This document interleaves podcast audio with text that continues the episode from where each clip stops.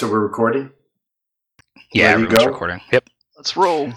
All right, this is the Advanced After Combat podcast. It's a podcast about wargaming, uh, playing war games, and generally, uh, I guess, the experiences of our wargaming community.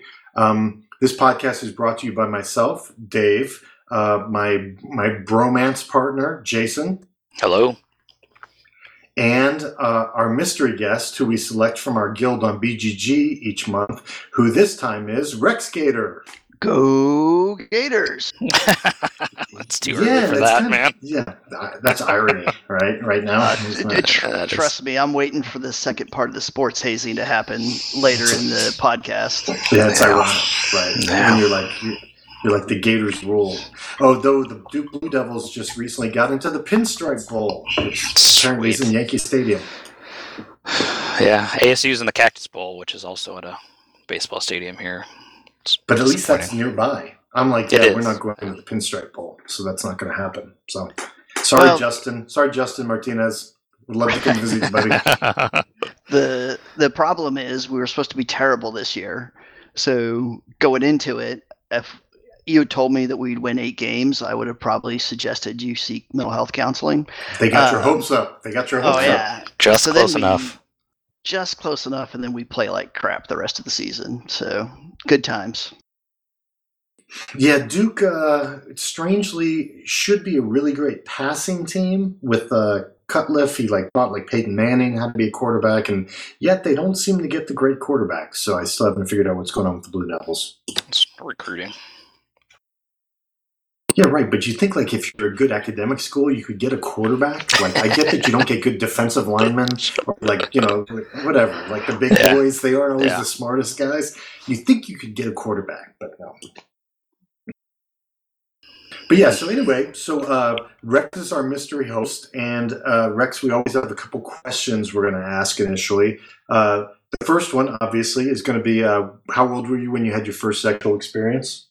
I was wondering what my safe word was going to be for this whole experience. So Pop popcorn. don't remember. How's that sound? Wow, too young to remember. So bad. Okay, there's obviously might be a little bit trauma associated with that. Uh, how about your okay. favorite war game that you're currently playing? Is that safe? that is safe. That's uh, this is your fault, Dave. I'm going to say advanced squad leader. Not that I'm playing that much at this point. Now, how is that my fault? Because if you hadn't been posting all of your ASL Valor of the Guards porn, um, I never would have gotten sucked into this thing. So So, did you play ASL at all before, or was that kind of your first time where you were uh, you were introduced to the game? Uh, not really played before. Like I played squad leader uh, way, way, way back, and I bought the ASL rulebook, opened it up, looked at it, and said, "Wow, this is really way beyond anything I'm willing to do." And then just kind of set aside, set aside, set aside, set aside, and then I see you guys playing the historical stuff, and I really was getting the itch to play the historical side versus just the generic combat commander scenarios. Although I realized I just put my life at risk by. I mean, they, they do look kind of sanitary, don't they? When like when you see a combat commander game, you're like, okay, I guess that's Arnhem. Like, it's it's a town. Exactly. I mean, Combat Commander is a great game. It just doesn't do much for my historical World War II. Uh, Yeah, itch. yeah, and and uh, I feel the same way about the generic ASL scenarios generally. You know, where I'm like, okay, but I agree. Like the the HASL gamers for the most part, where uh, you want to see the uh, Univermag department store in Stalingrad or the attack on the the central railway station. I mean, that's the cool stuff about ASL. I think. No, yeah, I agree. The to me, the generic scenarios are just a means to an end, just to teach me how to play the system, so I can flop down Valor of the Guards or Red Barricade, something like that. Yeah, and for the record, uh, we recently seduced Reeves to the system also. So Now you guys switched- are spreading the good word. I, yeah, I, I, I, I played a little bit with him, and he was like, "Okay, this is going to be the one." So yeah, I noticed that, and he's not on the other side of the earth when he's potentially going to be available to play. So uh, happy to see some more East Coast acceptable There you go. gaming going on. Yeah, you know, though Reeves hangs out late at night in the cold corners, pulling his collar up to keep himself warm as he looks for cars coming by. You know, he's out there. He's available late at night. He's putting so- in work. You're in Canada. What else do you got to do? Exactly, and and you know, male prostitutes much It's more gotta work. affordable in Canada, depending on the exchange rate. You know, it all Yeah. depends. You work hard for that money. Absolutely. Okay, so ASL right now is your big thing. What's the latest ASL project product you bought? Uh, I went in on the Black Friday sale at Bounding Fire Productions, and I got the uh, Crucible of Steel, the big Kursk pack. Okay, so you're deep down the rabbit hole. Oh. I'm way, way, like you're, like you're you're buying from third party producers. No, you don't even understand. So, um, That's awesome. yeah, yeah. well, Crucible Steel is a great product. I have it. It's really nice. So really sweet product. Oh Now, yeah, this this was Have you gotten any of the other their stuff? You know, they have Saint Nazaire. Uh, is that Le Franc Tireur that does that? There's a whole Oh. bunch of great third party products out there. There are. I have the uh, LFT Operation Chariot, the Saint Nazaire, and motor torpedo landing rules that obviously would be so important 99% of the time you play. And I have got Kampfgruppe Scherer, which is really the the HASL module that got me really interested in doing this Now because this it is actually the one. This is the one that has the map that's like one one weather on one side, and you can flip it, and it's winter on the other. Oh, it's two separate maps, one of which is a beautiful wintry white uh, snow setting with a frozen river. And then since the campaign went from January to I think May, they've got a second map for spring and summer where now the river's running, everything's green. So uh, they spared no expense. Well, I spared no expense. They spared no effort in uh, producing this thing. So Yeah, those those third party ones, while they are really nice, they also are quite pricey. Well, we're going to talk about miniatures at some point tonight, and once you start talking about miniatures, the prices for these board games really pale in comparison. Yeah, I mean, I thought it was interesting too because uh, I think uh, when I bought uh, Crucible of Steel, while it's a great game, uh, the interesting thing about it is it actually comes with. I think they did new counters for all of Blood and Jungle. So, I, I, like most of the counters that came with Crucible of Steel are actually replacement counters. I think for the uh, previous game they did. So I was like, well, right on. What a great company. You know, they're just gonna they'll pump out all this extra stuff for you.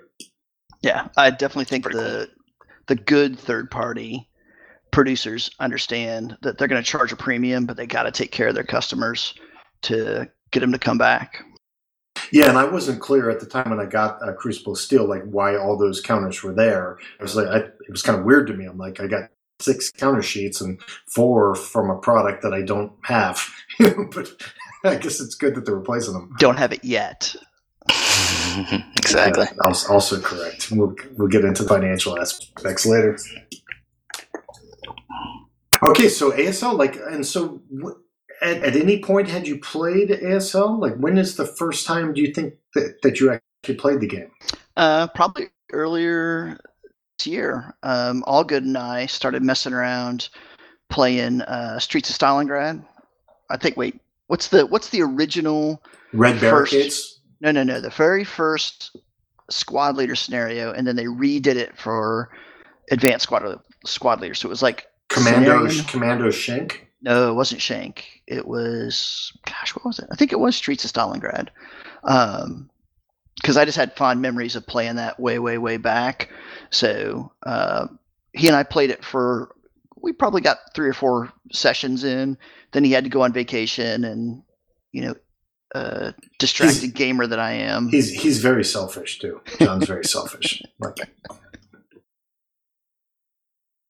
so so that's pretty new. That now that you've branched out and gotten all these, how much how much do you estimate that you've purchased in ASL products in this year? Ah, do I Don't- have to say that? Don't that let it be recorded. Uh, over under. Your wife is going to listen to this. no, only the duck. Only the duckless's wife listens to this. My my Yeah. wife will listen every once in a while and she'll comment. I'm like, ah, I need to remember this thing's being recorded. I'd let my Uh, wife listen to five minutes once, and then I said I'm never doing that again. I think I'm probably not a great safe. we were driving home from a uh, holiday party the other night, and she was checking Facebook on her phone. So I figured, well, you know, she's checking Facebook on her phone. So I uh, popped up a podcast. I was going to listen to a podcast, and she turns, she goes, "What? We're not going to talk?" I'm like, "Okay, let's, let's stop on the podcast." Yeah, I know that. I thought the 10 year anniversary present was something for her, and then you don't have to talk to her anymore. Wasn't that the present for you? Yeah. I'm I'm going I'm combing the fine print right now, just seeing what my options are. so, you, so you will not answer the question about how much you spent on ASL this year. You're gonna you're gonna plead the fifth at this point? It would be a hard number. I mean, I could guesstimate. It's probably under a thousand. Would be my Uh, guess. Liar, you are Wow. a liar. Rex, you are such a liar. You're a total liar. Mrs. Gator, he's lying right now. What can we say net? Because No, like I I, I sold my uh, uh, Rising Sun to Justin because I thought Pacific's probably going to be a ways down the road for me. So I gotten a little nutty with that. So that uh, shaved a little bit off. But Yeah, that, that's the good thing when you start telling your wife where they're like investments. The games are like they, they, they increase in value as they move on. And Exactly. I still with the pre-orders. My wife's like, "What the fuck? Another? What is this thing?" I'm like, "It's a pre-order." I'm like making money when that thing comes in. Yeah, I It's paid like- less. It's gonna it's gonna sell for more. It's fine. And they they have been the pre-orders, by the way, have been hammering me. Thanks a lot, Mitch. I really appreciate bet. that. That uh, India Pakistan game that came in that was a real, real winner in my household. Per- My wife was perfect timing. Thrilled. any chance she's confused those boxes as a uh, Christmas present that you got for her? Oh no, she knows what they are when they come. Yeah, she and, knows And then the, I the name GMT. then I saw GMT. I'm like two more charging. I was like Dauntless and uh, God, another one is charging. I was like, oh, for fuck's sake! Like you guys are killing me right now. Are you just uh, auto signed up for all their P500s? No, it, but it's just it's a weird thing where uh, a bunch of the games just happen to back up and then come in and slam me at once. Yeah, that happened to me last year. I got hit with like three in the same month, and it it hurt. That was a hard conversation. Yeah, I mean, we're gonna have to see. I mean, I, I think the the it, it kind of makes me appreciate those old stalwarts like Fields of Fire. I'm like, oh, Fields of Fire, you're never gonna really come out. I love you. Like you take care of me. I've, I've had you on pre-order for three years now, and you just sit back there. You're not gonna ambush my my bank account and make my wife all upset with me. Exactly. It's just it's just a long lost goal. You, you can look Yeah. at it and maybe someday, but probably not. And Yeah, I will never have to pay those for you. Whatever happened to those wonderful games that would just sit on pre-order for three years? And, and oh, and then I bought uh, La Bataille uh, de Quatre Bras, Right. or Cat Quatre Bras, or whatever, and uh, that one came in. My wife was like, "What the fuck is this?" But I'm like, "I had to get it. Come on!" Like it was a limited release. It's going to cost a lot more later, so trust me, you're happy. She's like, she's like, "Do you even play that?" And I'm like, "Well, I've been, I have, I'm like, uh, I'm into a different system right now, but it is La Bataille." so so I, funny. uh, I had bought a game called uh, Lost Battles. The people that produced it were the same ones that did Where There's Discord, that uh, Yep. fifth column games over in England. It was originally a book written by a military history professor. He came up with a system to Phil Re- Sabin, right? yeah, Phil Sabin to recreate ancient battles, and it was just like all the other fifth column games, super awesome, overproduced in all reality. And I never did anything with it. I looked at the rule book, and it still was just a little too fiddly because it was trying to give you a system that would let you cover two thousand years of ancient battles. So I finally sold it for like three hundred bucks because it's just been out Nice. of print and it's a great thing. Made the mistake of telling my wife, and she's like, "Oh, what are we going to do with that money?" And I'm like, uh, no, you don't understand. I'm going to this is- reinvest it. this is, this That's is- what they say. That's a good investment. All the investors say you should do that. Put it right back in. exactly. This is this is ASL money is what this is. So that went over great. I bet. Yeah, it's a it's a constant struggle. Like the financial issue is always that's always something my wife checks out. Like I've learned we did this uh we had this thing I guess they do this iPay or like Apple Pay where my wife gets like now text messages whenever I use my American Express card. Oh yeah, so isn't I've, that I've fun? learned I've learned to shift expenses over to Mastercard. PayPal is your friend, Dave. PayPal is your friend. And it is, if only because some of these small companies, they're wonderful, they're great. Uh, I don't trust any of their internet security as far as like how they can't be hacked or their websites or their portals. So PayPal is useful. Actually, I would recommend using it for any of these types of purchases because uh, they've got your credit card information, and you don't really know how good Clash of Arms or even GMT is at safeguarding. No. Oh, I'm pretty comfortable that somebody to break into Clash of Arms office, go through their file cabinet, open the file folders where they have handwritten notes. That's right. There's a three by five with your credit card number down on it. Talk about a, It's an, a It's an 18th century gaming. They really are are being true to their cause here by uh, using an 18th century accounting system. That's right. They they did not receive the courier message for your purchase. So that's right. The pigeon got lost. all right. So Rex, uh, I don't want to get too chatty with you because there's a quiz, and I, I have to say you've been already vouched for by the medicine man who you actually have gamed with. So I knew you were going to be a good guy on the podcast, but we have a quiz that we have to do, so we have to get it done. You I, ready for it? I, I, I'm going to say something incredibly stupid at the beginning just to doom myself.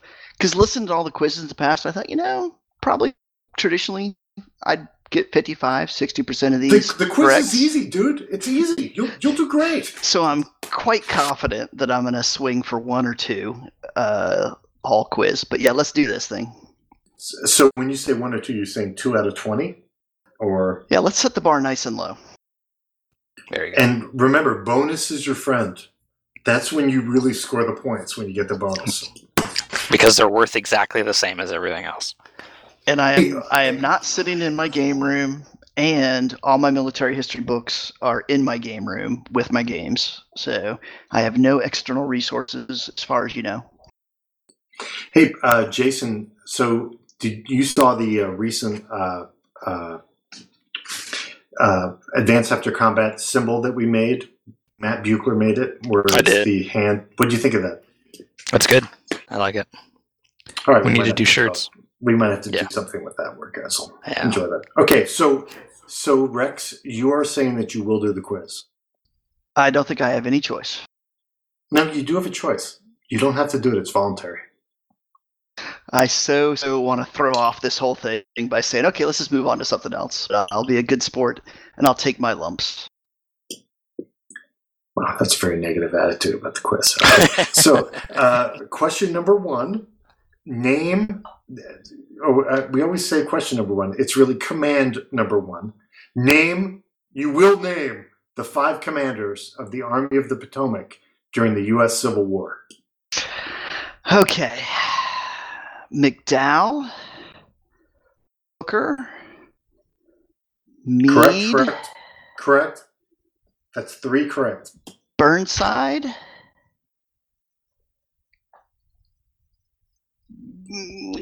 Grant. doing great. Okay, so Grant was never actually the commander of the Army of the Potomac. Yeah, I was When when Grant was in charge, it was actually Meade that was the commander.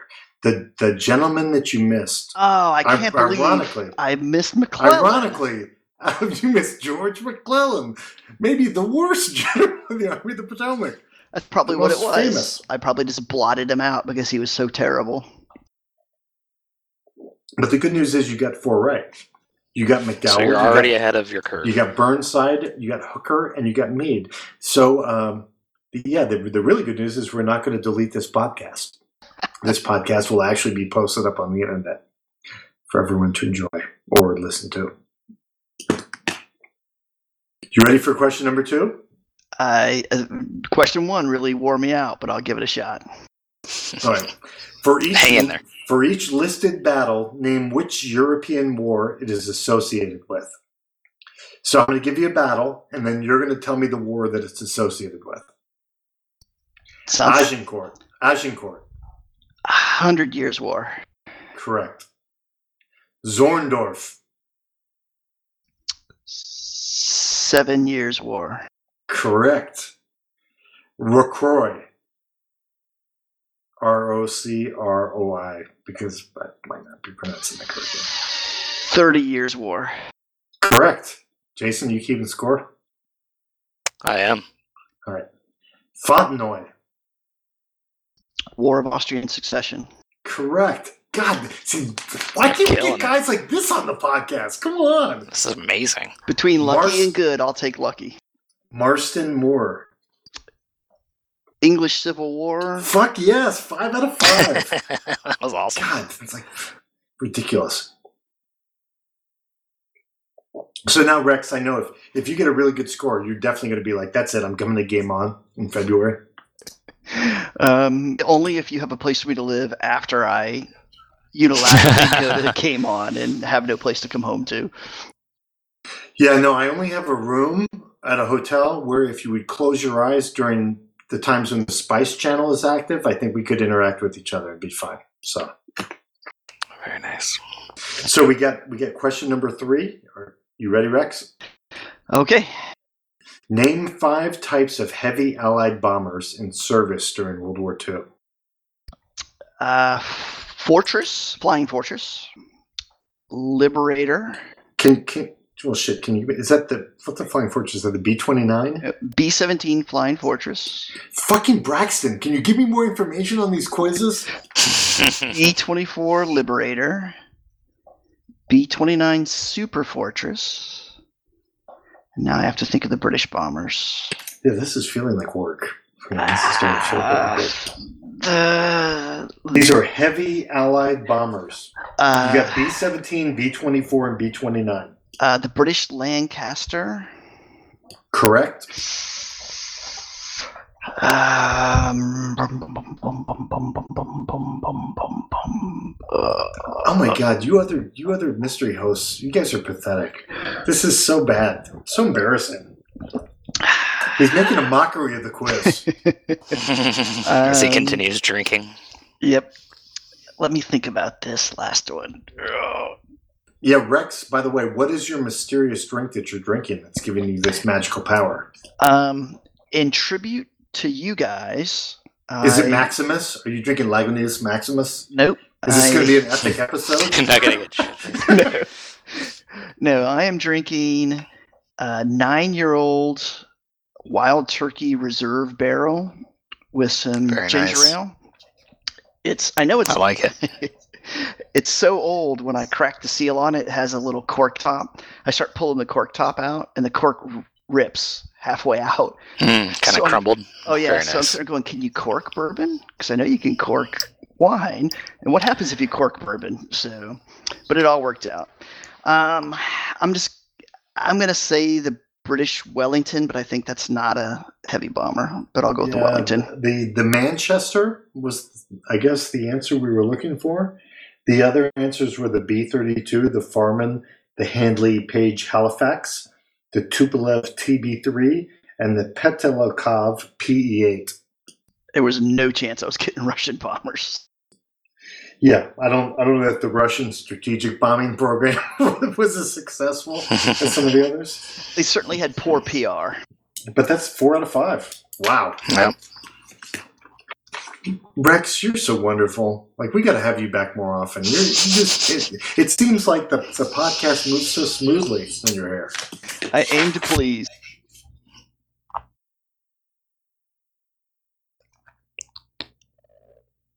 Okay, so now Did we lose come to Dave? Oh, okay. No, no, no. I, I I didn't do all my page fluttering.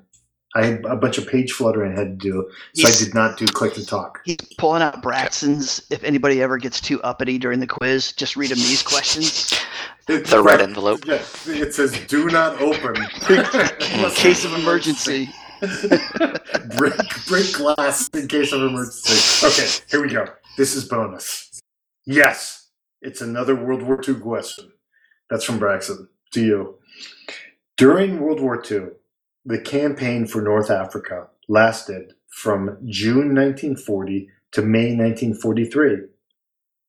Name five battles or operations in this theater during that time frame. So, you- so you have to name. Oh, that doesn't seem like a hard question. What the? F- is this a Campbell situation?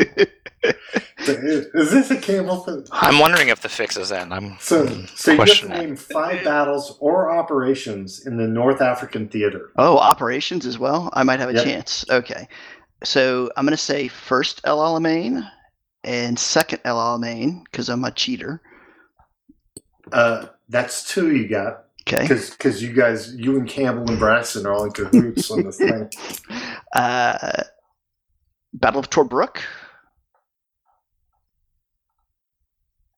Hmm. Yes, it's there. All Yeah. right. Uh, Yeah. Operation Crusader. Operation Battle Axe. Yes, you get five out of five on the bonus. Jeez. So for the first time, the bonus was actually a bonus. And Braxton, I think Braxton needs to go back to the, the clubhouse and, and think about how he needs to bring his A game to this no Napoleonics questions. No Oh, I- super obscure Japanese bombers. No So ancients. I thought so- for sure I was going to get hit with ancients, Uh, and no I was going to be done. so, Jason, what's the total score here? What are we talking? Uh, 18. 18 out of 20. That is It's impressive. He has screwed Yeah, up the curve nev- for everyone. Yeah, it's never been done. I test well, so that's I think just, uh, 16 in my was the wheelhouse. highest ever. No, you know, I think Nicely Rex, I think Rex came in and said, "Hey, I'm going to take this seriously. Like I've been I've been given this great honor of being a host on a podcast, and maybe I should actually like I don't know, like, Maybe he studied a little bit. yeah, bone up on my military history knowledge, and, Oh, and uh, I'm not going to treat it all like it's a big joke. That's right. we Rex. appreciate it. Yeah, right. You you you you definitely brought it. Thank you, thank you, thank you. Dave, what are you drinking? Well, and that's a. I just feel like I feel like the quiz ends much better when the that mystery host does really badly. I feel kind of Certainly like, makes us feel better. yeah, like uh, the the sense of superiority that we usually roll in with at this point is not is not there because Rex kind of he made he made the quiz his, his bitch, and even though the quiz screamed stop, Rex didn't stop and just Rex owned this quiz. He owned it. We There can was- bounce back. It's there was no safe word. Like the the quiz word, the safe word for the quiz was uh, harder, which was a terrible safe word. By the way, more, more, harder, one- harder. Harder? Yeah, it's bad. Don't ever pick that as your safe Yeah. word, kids. No. So, so, hey, look, what are you drinking, Dave? I am drinking uh, the uh, grapefruit sculpin from Rex. Oh, very I nice. saw it at my. I went to get my my haircut, and it was there was a liquor store right next to my barber shop. And I said, uh, oh, fuck, I'll go in there and see what there's. Normally, those guys only sit outside and smoke cigarettes in front of the liquor store. So uh, I went in and they had some beer and they had grapefruit sculpin in there. And since Rex had mentioned it, I bought the six pack and it was like $17 wow. That's, that's a lot for a six pack. That is a lot. That is a lot. So Rex, I hold you responsible for that. I don't think this is my doing. I think you uh, got that from somebody else. Oh, actually, you know what? It's not Rex. I mean Rod. Sorry. The, the grapefruit has addled my brain. I, I blame yeah. Rod for it, not Rex. Don't too trust many, the foreigners. They'll do it to you every time. too, many, too many R words. Jason, what are you drinking? Jason. I'm drinking a $17 bottle of bourbon. That's uh, the Old Forester 100. With a straw? So, so I paid as much. Um, no, it's I'm putting it in a glass, but I have the whole bottle with me just in case. I have the uh, Go bottle team, opener. go team, go! That I have a bottle opener that plays the Duke fight song. Apparently, Uh, there we go. that's that's better than Haggerty's uh, Family Guy So, one. so how many Duke uh, alumni have actually heard the fight song?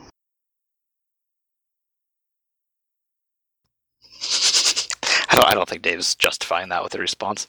Oh, I'm sorry. I was actually pouring a beer at the time. I, and I had this weird experience where I was I was talking to you, Rex, but I was pouring a beer with both hands, and I said, "Oh, I don't have my finger on my stupid fucking mouse button." But uh, yeah, I, uh, I heard it at football games. I, w- I was at Duke from uh, '88 to '92. Uh, we went to the Final Four. I think every year I was there, and and I think we went to the finals three out of four years. But that's basketball. So Yeah, I was gonna say at a football game, I assume do basketball they doesn't basketball doesn't count. do they play it when the other team scores? well, uh, to be honest, when I went to Duke uh, football, Steve Spurrier was our coach. He was your coach. That's right. And we had airball where they would like score. Every game was like forty-five to forty-three. And then we stole him. I, I think that I think actually the team is going to be. I think Duke football has potential to be good, like maybe the Stanford of the East. It's possible. It's been done. I mean, the the problem is uh, you've got like what ninety guys, eighty guys maybe, and they've all got to kind of go to class. So that's a challenge when you're at school. I mean, no offense to Florida, you guys are super smart over at University of Florida, but uh, Mhm. but the, if you're going to be a Duke Blue Devil, you kind of gotta a little bit. You gotta gotta take some classes. Hey, they uh, they have classes at the minimum security facilities, so you can catch up while you're working off your time. So it's all good. That's right. And you bring all the guys in from the junior colleges, and uh, you can get guys from there and from the junior. Come on, it'd be Hey, good. We're just showing that that junior college degree is not wasted time and effort. You know, Right, there is right. a path. That's right. But but that's the challenge for do, uh, uh, like a, a Division One college program. Obviously, is you got all these guys, and they've got to kind of make it through. So college basketball, it's like ten guys. That's easy. But when you've got like ninety guys or eighty guys or seventy guys, it's like that harder. So What and how many of those guys in college basketball stay four years anyways nowadays? Seems Oh. like most of the really good guys are one and done, two and done onto the NBA. Oh yeah, and that's the, that's actually the big transition that Duke made recently, where they just went, oh yeah, we're going to be. It used to be that if you went to Duke and uh, you didn't graduate, they didn't raise the banner. If there were, if like uh, they made Phil Henderson come back uh, and get his degree, or they wouldn't raise the banner for that Final Four.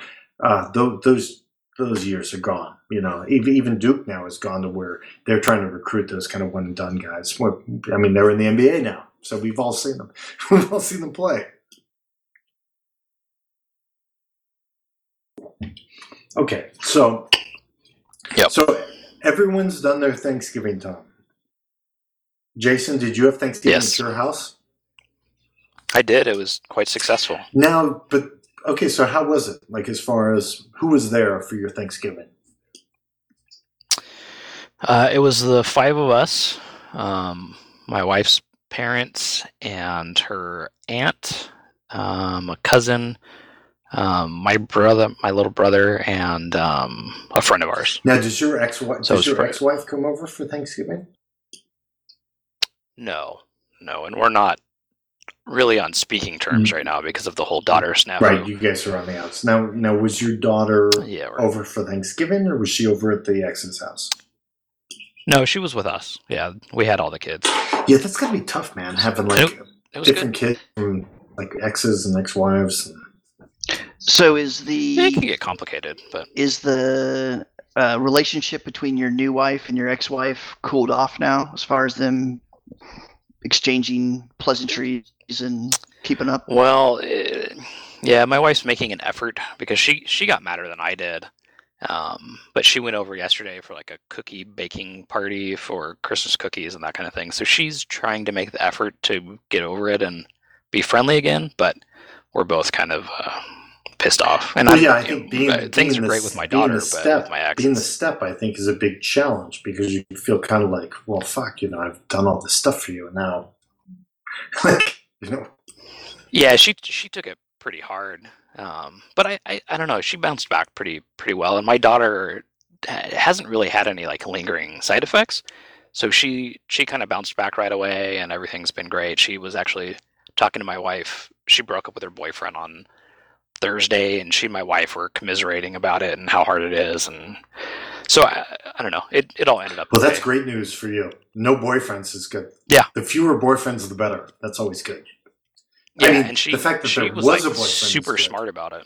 And good, good Thanksgiving. Yeah, Uh, we hosted at my house. We had uh, my in-laws and some family friends of theirs that basically took care of my wife when she was a little girl, so known forever. And they didn't have any family in town. And then we had some friends from Louisiana that weren't going back, so we invited them over as well and hung out and ate way too much food and just the traditional Thanksgiving kind of Now, thing. Rex, did you have kids or no?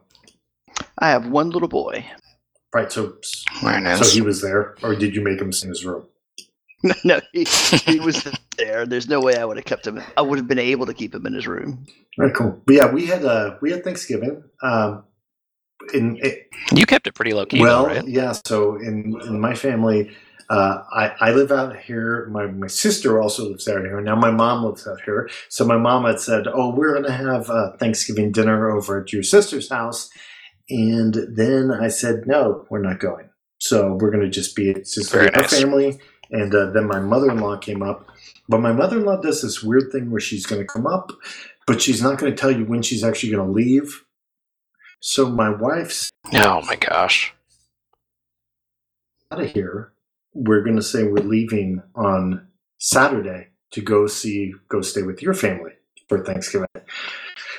So then we had to kind of tell the story, like, oh yeah, on Saturday we're going. We're gonna go.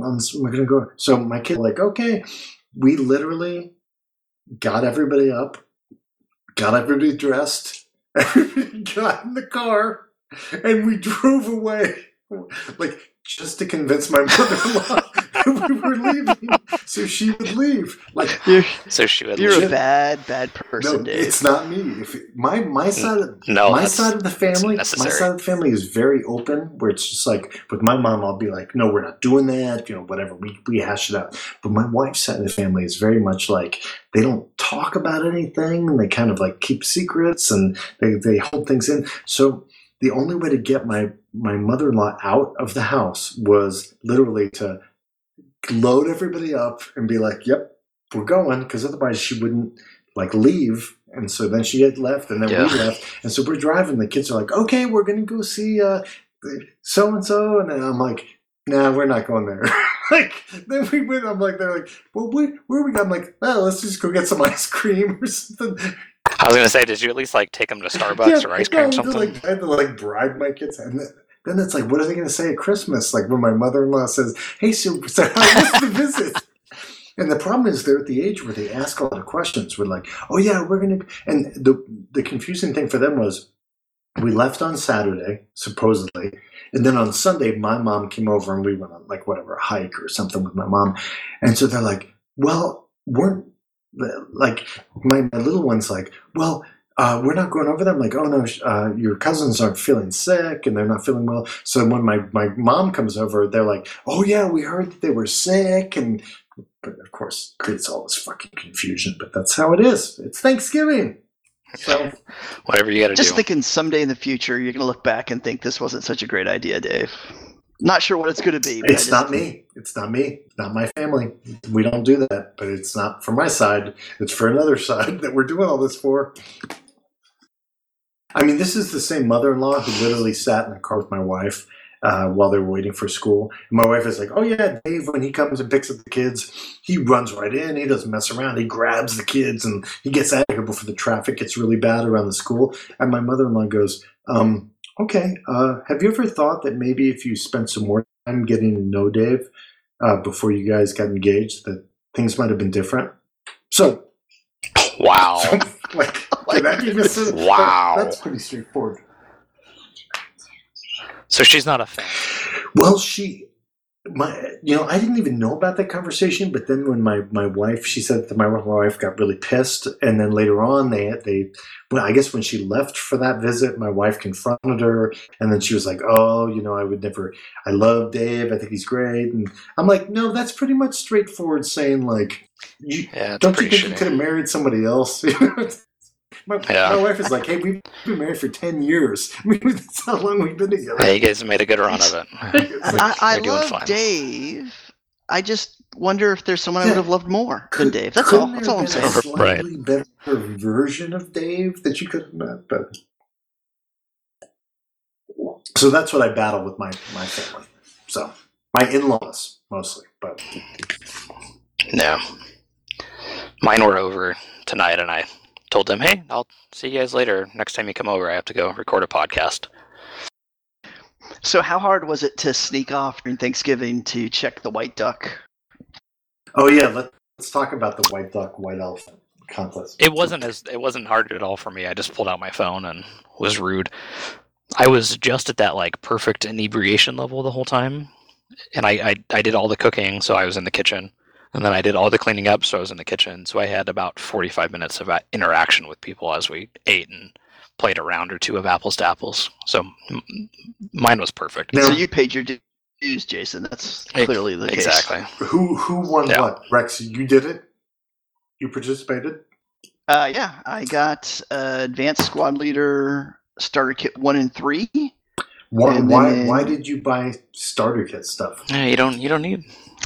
Well, because uh, this is my other thing with ASL. I've got a few buddies who probably would never play full blown ASL, but I probably could get them play to, to play starter kit. So I figured, meh, it won't hurt to have that stuff. And then you never know. Just maybe they're like, Just for wow, this is really it's cool. for seduction. You brought uh, so you got the starter kit. Absolutely. now now Rex, what did you give up? I gave up a two bundles. The first bundle was Republic of Rome and Hannibal Rome versus Carthage. And the second bundle I gave up was uh, Advanced Third Reich and Empire of the Rising Sun uh, from back in the 90s. 90s. These, these the, the Avalon Hill versions. Those games. Now did you have to uh did you have to ship both of your gifts to people? I did. So you got kind of screwed in the whole deal overall. Well, I- um, in theory, I'm getting. Oh, oh so you got the stronghold deal. I thought that looked like a good one. That's Yeah, I think so. The only thing that makes me slightly nervous is I just happen to go to Stronghold Games webpage because I heard something about there being an upgrade kit because they're doing a second edition, and I don't see the upgrade kit on their website. All I see is completely revised second edition. So Yeah, maybe I have the old games Stronghold will be that no one worthless. you won't need your old games anymore. We're replacing them all with new games. Exactly. So uh, we'll see. So who who who offered those stronghold games? Uh, Benjamin Kent, Kent, I think. That clever bastard. He's like, Yeah. hey, time for me to upgrade my collection. Let me dump all this old stuff.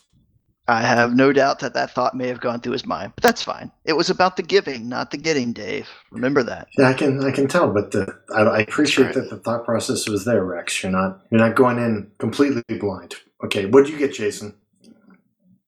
I got um, a Warfighter bundle from Gleep Glop, Oh, and so which hasn't. and I don't know if we've explained. I mean, we basically got there's a white elephant on the guild.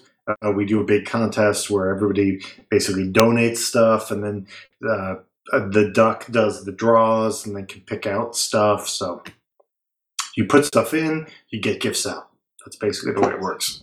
And the duck gets a free game and free beer. Right, because what did What did you get, Dave? Oh, oh, I also got Struggle for the Galactic Empire from from Salen Toot. I, I thought that one looked cool. I was actually tempted. Yeah, by it looks that, pretty cool. I hadn't thumbed it, so when my choice came up, it wasn't you available. broke the rules. I know. Fuck. I mean, hey, that's that's the way it works. But I I'd always kind of looked at that game because that's a that's a solo game, right? Yeah, it's a solo sci-fi game, it's like right up my alley. Uh-huh.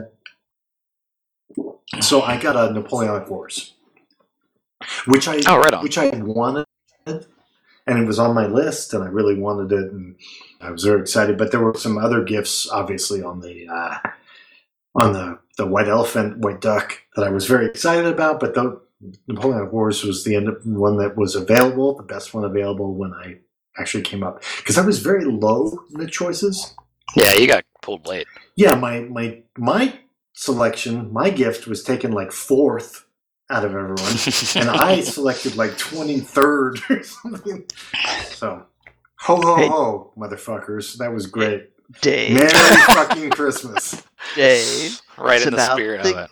it's about the giving. Oh, right, yeah, not giving. the Yeah, giving. That was, that was super. And then I got a, uh, I guess, I got a geek mail from uh, uh, Ross who was like, hey, the duck has been so great. Uh, doing this whole white duck. Let's let's get it. Go ahead and give him a big gift, and we can all like. I'm like, yeah, I already give him like a free fucking podcast every month, so I don't think I need to fucking contribute anything more to, to his fucking white duck thing that he did on the guild. But if you other freeloaders want to fucking decide that you want to give him a gift, go ahead. I'll just sit at home, looking at Very the nice. mailbox as it as it shows up empty every day. And here's what I do. Fucking I bastards. you did. You were such a fucker. I did. You did what? You. I I buckled. refuse. I buckled. Uh, Though, though you, I turned over and showed you'll my belly. admit- You'll admit when I sent you my response, you're like, "Oh, I should have said something like that." Uh, Because I'm like, your really? response to me was perfect. I'm like, you're fucking asking me to give something to Duck. Hey, and I appreciate that Duck does it. He's great. I love him. It was great. He's a great guy. I had a lot of fun with the whole thing. He does the white elephant. I get it. But do you want me to contribute to a fucking gift for him? I do the fucking podcast, and guess what? None of you motherfuckers give me anything for doing that. So I'm not going to spend extra money to fucking give him something that he does on our guild. Oh, I love it. Hey, uh, Dave, how do you really feel about all this? Don't worry, Rex. I'll geek mail you my uh, my mailing address. You can send me something. I'll be very happy. Yeah. Rising Sun. You got an extra copy of Rising Sun laying around? This is the old Rising Sun, the other half of Advanced Third Reich, Yeah. not the new, Oh. uh, just on sale for forty bucks uh, Rising Sun that everyone's Yeah. excited about. oh no, I was talking about the ASL Rising Sun. I don't want your gross uh, Third Reich Rising Sun copy. That was Yeah, so that was- refreshing. Did you get it all out? That was because Jamie and Jason and I emailed back and forth about it. I was I was like, "What the fuck?" I, I do Okay. think we need to explore doing T-shirts or something again. Do a Patreon or something. Well, I well, yeah, I think we can do T-shirts where maybe Maybe like, we I actually, sell them. Yeah, I bought the. uh I did. I'm buying my own T-shirts. That's what's sad. Like I'm buying my own T-shirts for like like like the ones that Tyler made with the uh, the uh the uh, North Koreans holding the ASL Oh, yeah. up to Kim Jong Un. That's like one of the best ones. That's hilarious. I bought it and I thought it was ironic because I'm like, well, I'm buying my own stuff now. Like, I'm literally paying money for my own things. So somebody has to design that, or God knows what. I mean, No. it can- who knows? Maybe we- I'll we make just my aren't- wife do it. She's home. Is she, is she smart enough about stuff like that? Like she can run, like Yeah, she she's pretty to run, sharp. like like t-shirt stuff and. I'm sure she that could. that's- All right. All right. We'll, we'll work it out. So that's the white elephant. Ho ho ho! It was really Yeah, great. Merry- we all had Merry a great Christmas. time. I only raged three or four times while I was looking at my iPad. Apparently, Rex did great. I did wonderfully. I I gave away four games that were never gonna see my gaming table again, and I got uh, effectively four game, well, two games that would very likely see my gaming table. So in my That's mind, that's enough. a win. Yeah. Yeah, and I, I, I actually like Napoleonic Wars. I, wanna, I was happy it was there because seriously, if that one hadn't been there, then I would have had a full blown fucking gasket burst. you know, like, and but it was there and I did want it, so that was it. So. It seems like a cool Uh, con game. Yeah, the the stories are it's too long. Whatever. All right. Yeah. So, uh, what are you guys playing right now, Jason? You playing? I know you're playing a bunch of stuff. I've been playing a lot of stuff. Um, so on Vassal, I'm playing Hearts and Minds with Haggerty, playing Liberty Roads with Doug. Uh, solo, I've been playing. Uh, I played Fall of Berlin from One Small Step, which is awful. Um, we'll talk about that probably next month. Um, Airborne Commander solo deck building But game that just came the out. Folio, the folio games are really cheap. Yeah, but I mean, the Uh, one we'll thing I'll say, the one thing I'll say about the folio games from One Small Step is, while some of them aren't great, it's not like Victory Point Games where you're paying like forty five bucks for the fucking game. You yeah, it was mean? like twenty two dollars. But the production Yeah, so when value I wasn't got even when I good got. Shining Path, I got Shining Path. I was like, meh, it's it, okay. I don't know if it's winnable or whatever, but the price it was a pretty good deal for the price. So Yeah. that's what I'll say about Yeah. it. The the folio setup they got. Yeah, I just got Holy Roman Empire from them from the Kickstarter. I would not have bought that one because I thought that was they were they were reaching like I'm cool with the folio stuff, but that was reaching way far Yeah, out of where I thought they were. A went. little pricey. Yeah, and I think I might have some regrets about that. There was, But, Yeah, but I'm saying if they stay within the 2022 range, like my problem with Victory Point games has always been like I feel like I'm getting a 22 dollar game and I'm paying 45 bucks for it. Uh, Yeah. and but I think that sh- one small step has done a decent job of keeping those games affordable, where you don't want to go over 30 bucks for those games. Like Shining Right. Path was a 25 dollar game, and that's what I paid for it. So Yeah, and uh, F- Fall of Berlin was about that same price, but it's it's a twelve dollar game. I mean, it's like uh, you know twenty counters and a eleven by seventeen map, and it's the rules are awful. Like there's letters and numbers missing from the rules. Ty Bomba has his name as rules editor on the rules. I would be embarrassed if I was him. It's anyway. We'll talk about that more later. Um, right, been playing Airborne Commander from Stratamax, a solo deck building game, which is awesome. Uh, and then Wing Leader from GMT, which is tons and, and tons you of fun. you have a directive from Ralph, so we have pretty clear instructions on how you're supposed to review. Did you guys hear me Oh, my beer? I'm pouring my beer Yeah, you literally gotta do. right next to my microphone. professional. I have a microphone. that won't be the this month, I- though. I'm pouring. You're not doing Wing Leader this month? No, because I've only, I mean, I've played it like three times, but I'll talk about that next next Because. Ralph Ralph has some very high expectations for you for that review. well, Ra- So- Ralph, Ralph knows he can. Ralph needs to learn to be disappointed. Don't worry, I've disappointed him many Right. times. Yeah, he knows I love him, but I'll I'll make him wait. Jason, without spoiling the whole thing, what's what's the draw on Wing Leader? Because I've looked at it, but I'm just not. I, it looks cool, but I'm just trying to figure out as I play the game, what am I going to find enjoyable? Uh, hmm. First of all, it's it's fun. The action moves very quickly. Um, you actually feel like you're making decisions that you know a, a wing leader would have to make. Um, you know, you're trying to get positioning on your enemies as as you fly in. Um, the, it, maybe it's a little gimmicky with with the side scrolling aspect of it, but I think it actually portrays what it's doing really well. Um, it if if you like air combat, I think it's I think it's a good game to explore. The rulebook is seems really long. I mean, it's like 48 pages or something like that, but really it's only a half of sheet for each of those pages. And once you start playing the game, it actually moves really really quickly. Each scenario that I've played takes less than an hour.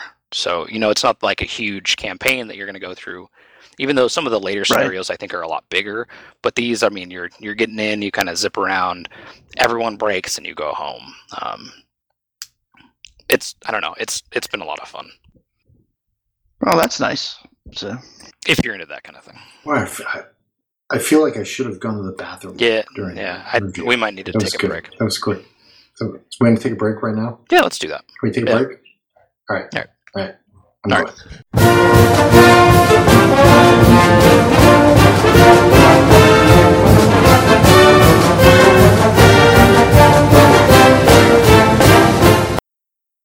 All right. So, Jason, what else are you playing? Uh, I think that's it for me. What about you, Rex? mostly fiddling with ASL. I've been playing some Guild Ball, the miniatures game, which we might talk a little bit more about uh, in a few minutes. I got my uh, Legion games, four battles in Spain, Nice. Napoleonic game. Nice. Uh, you know, it's interesting. I heard you comment about the maps and the fact that the on the creases it's starting to show white. I pull my maps out. I start looking at them. I see it as well. The guy running uh, Legion, and he responded right away. You know, sorry about that, and um, you know what what can you do? And I emailed him back saying, well, you know, I don't want to make a big deal about this. I just want to let you know. Hopefully the because he said if there's a map that's really bad, let me know and I'll send you a replacement. I said, I just want to let you know in case the printer's going to make it right or something like that. And then I haven't heard from him. So Well, yeah, and Oh. it's kind of like I don't know what to tell the guy because it's like when you pull it out of the box and you basically what we're talking about is you, you lay out the map and where the map creases, the color has all like there's a crease where there's now no color. There's like a white line. right, and if you actually look carefully and if you touch it, it's I guess it's two layers. That layer of the coloring is f- actually flaking off. So I'm a little bit worried as time goes on, it's going to really become noticeable. So the other thing I noticed, I don't know if you saw this, Dave, on at least one of my maps, there's these almost like wrinkles. I guess it's the machine that pulls the map through the printing process, and it it wrinkled the map. So I told him about that as well, and again, I'm kind of waiting for a second response on that. But Yeah, it's kind of tough to tell what the guy's going to do to fix it when you're like, hey, I literally have not played one minute on this map. I just pulled out the components. So if you make me a new one, I don't know if that's going to be any better. like, I think I have a new map right now. Right. exactly, exactly. And then uh, I Or, or you a, could just pretend that it's an old map that Napoleon himself would have pulled Right. out of his haversack and thrown down. Spill some coffee on it. That's right. Um, That's right. good times. Uh, and then uh, at some point this month, I'm going to get back together with my Heroes of Normandy opponent, and we're going to start. We're going to start playing uh, design your own point build Oh, that's- scenarios. Now, yeah. now, so you have you you've gone all in on Heroes of Normandy at this point. Yeah, I'm pretty heavy in it. Although, are you doing the Kickstarter? You going to Uh, get the uh, storage and all that? You, I don't do it. Starters. So that's not my thing. That thing looks That's not my weird. thing. Yeah, I don't do that. Uh, but but I did I did buy I think the Carentan set I, or Sainte-Mère-Église. One of them I bought. Uh, so I'm waiting for Christmas basically. Where Yeah, I got I got both of those. Sainte-Mère-Église is uh, really nice components. Again, the scenarios are a little. You wonder how many times they play tested them before they sent them out because they're pretty tough on. Uh, each scenario doesn't seem to be terribly balanced. The new American forces are just ridiculous. I mean, they're just death machines, but they're really brittle. A lot of one-hit guys, and then they're gone. Um, okay, do you have enough cows uh, positioned between you and the enemy? Maybe I as don't cover. have I don't have cows as cover. Because then, then you should buy the cow pack because there's the cow pack. So I'm thinking about it. I, I, it's cows on my and wish. Civilians. It's on my wish list for uh, cool stuff whenever it comes out. So All right, so uh, so that sounds good. What about? I guess it's just me. Is that me? Yep, that's all you. It's what I'm playing. Okay. Well, I am cur- I am currently playing a Space Empires campaign with Will, the Medicine Man, and Duck. Um, I I have some kind of weird hive abilities, so I thought I'd be really cool and attack uh, Will uh, very early in the game. Like I busted through the space between there's four empires, basically in four corners, and then uh, Will, that sneaky bastard, had built like a, a, a base there that then shredded my guys, and he had some other great special combat ability. So uh, basically, we our, our story is that we were just trying to deliver a diplomatic mission to the Blue Empire, and the Blue Empire, uh, with no provocation, slaughtered my basically three quarters of my, my existing navy. So that's where we're at right now. are you are you playing uh, instant upgrade or you upgrade ships and then We are not. They go play- out. We are not playing instant upgrade. Uh, the the vassal module is actually really good because it lets you uh, track the upgrades on your different ships. It does a great job also of running the economy and figuring out what your maintenance is. So I recommend to guys if you want to try Space Empires, uh, the vassal mod does a really good job just kind of running everything for you. So you can kind of just run through the different systems it has, and and those those kind of uh, do a lot of the math for you. So. That's cool. Yeah, so basically what happened was I, I, I sailed in with three scouts thinking I was going to hose uh, Will. And Will, I we, we were the only uh, optional rules we're playing with are alien technology and racial differences, which I think you have to have in the game. And so my racial ability was I have the hive mind. So after the first round of combat, uh, our defense improves one. And I think after the third round of combat, our, our offense improves one. So gradually, we get better as the battle goes on because the hive mind guys units can network with each other. But then he had this crazy one where they're like, "Yeah, we're like like attacking people." So uh, the the way the combat normally works is you roll dice based on what phase you're in, A, B, C, D, or E. But his guys are all right away. They attack first, but they just can't retreat. So like berserker type guys. So here I rolled in thinking, oh, I'm gonna fucking take care of you guys, and I run into this berserker buzzsaw that like killed all my scouts. So Yeah, that's brutal. Hey, uh, Dave. I just I need to let you know that Jason and I don't see race, so just think about that when you're talking to us. that's right. No, that's cool. That's cool. When I said race, I meant like differences. I didn't. I didn't. Mhm, I didn't mean to be microaggressive to you guys. Sorry about that. uh, if you guys need a little bit of time to get in your safe zone, feel free. Yeah, I need to talk step to some. into your safe I need to talk to HR. That, that was my warning, Dave. I, I want you to understand that. No, I I, respect that, and I I felt very respect that. uncomfortable when you said different races. I totally respect. I said the word that started with the word R, letter, or the letter Yeah, R. can't So say the R word. Can't see any of the R word. That's it. But their their tendencies, and I don't want to say Mhm. that. I don't want to say that my units always act that way because that would be stereotyping. But sometimes when they're in battle, But they tend to. their defense will improve. So Understood. I can't wait till my kids go to college. It's going to be interesting. Notre Dame, Notre Dame, here we come, kids. We. Yep. All right, so that's you playing anything else? Yeah, so I'm doing Space Empires. I did Valor of the Guards with Pete Gade. And by the way, our uh, our map, we're doing the first bid scenario for Valor of the Guards, which is a full map scenario. Got a hundred likes. That's Pretty. Hundred likes. Looks very, within, very Within awesome. two days on the Facebook Squad Leader page. So.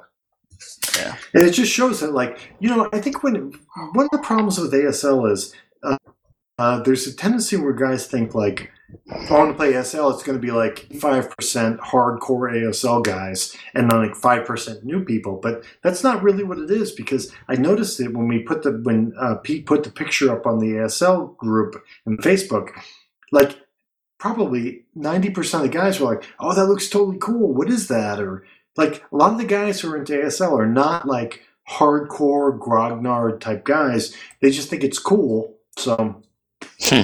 It, it definitely is interesting to see the oh, wargaming is a bunch of old guys, graying, dying hobby. It sure doesn't look like that on Facebook. Right, and when you look at the ASL group, it seems like a lot of the guys who are interested are like younger guys who are like when I say younger, I'm talking like let's be honest, like us. That's. That is interesting though, because I I would have I would have thought that too. That you know the ASL guys are just ASL and they're super hardcore and that's all they play. No, the vast majority. Even though I know you guys aren't that. the way. vast the vast majority of the guys who put stuff on with the picture that Pete put up on there, and I didn't, I joined it later, but uh, Pete, Pete was basically like, "Hey, check it out, we got all these likes, we got hundred likes." So, uh, but but the majority of them were just like, "Hey, what what scenario is that? Or where's that from? Or like that looks cool." Or and and that's not something that a guy who's like a hardcore ASLer, I mean, hardcore ASLer looks at that and says, "Oh, that's Valor of the Guards." You know, that's it's in Stalingrad, so. So that's kind of that's a bad rap. I think that ASL has gotten that it's kind of this oh this grognard type thing where it's more of a young Turk game. I think, to be honest. yeah, that's cool. It's good to hear. So it's So- it's grognards versus young Turks. Right. We're, we're fighting for the the spirit and the future of the hobby. I think it's safe with us. You going to tell us about your Dungeons and Dragons adventures, Dave? I will also. Uh, I want to mention though for Jason that uh, Ralph and I have started playing Silver Bayonet. Sweet. Right on. What do you think and of we it? we done we, we we had done a little bit of World at War.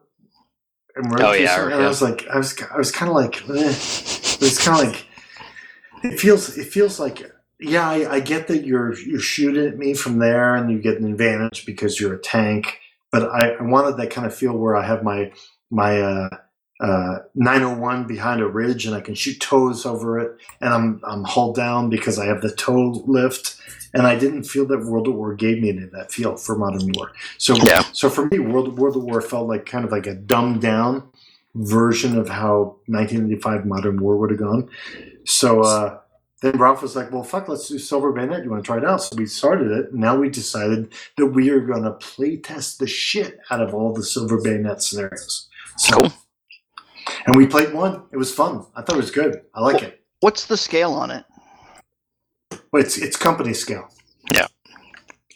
And so you're moving companies around on the map, or you're a company commander moving squads and platoons? No, you're a No, high you're level companies. commander running companies, right? And when you when you look at the map for the first time, you will fall in love with it. Yeah, it's And you say- beautiful.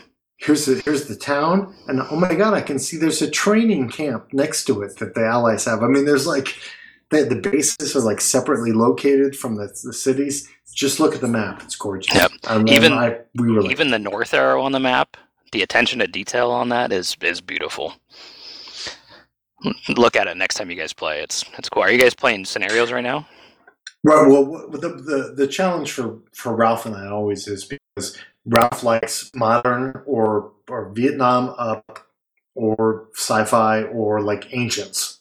I'm I'm in between, so it kind of hit a soft spot for us where I'm like, Mhm. okay, I think we can play because we always have a struggle for what we're going to play because a lot of games I play, the periods aren't stuff that Ralph's interested in. But No. I think uh, I think this way it's good, and, and we're also scenario breakers, so I think that's good for Mitch too. Yeah. where we can just Yeah. run through the stuff. Yeah, Mitch and I have been playing every week, and it's we just finished one of the campaign scenarios, and then last week broke one of the I think scenario one we broke. Um, Ralph and I tinkered around with it early, but yeah, it's it's actually turning into a really good game. It's much better than than the original.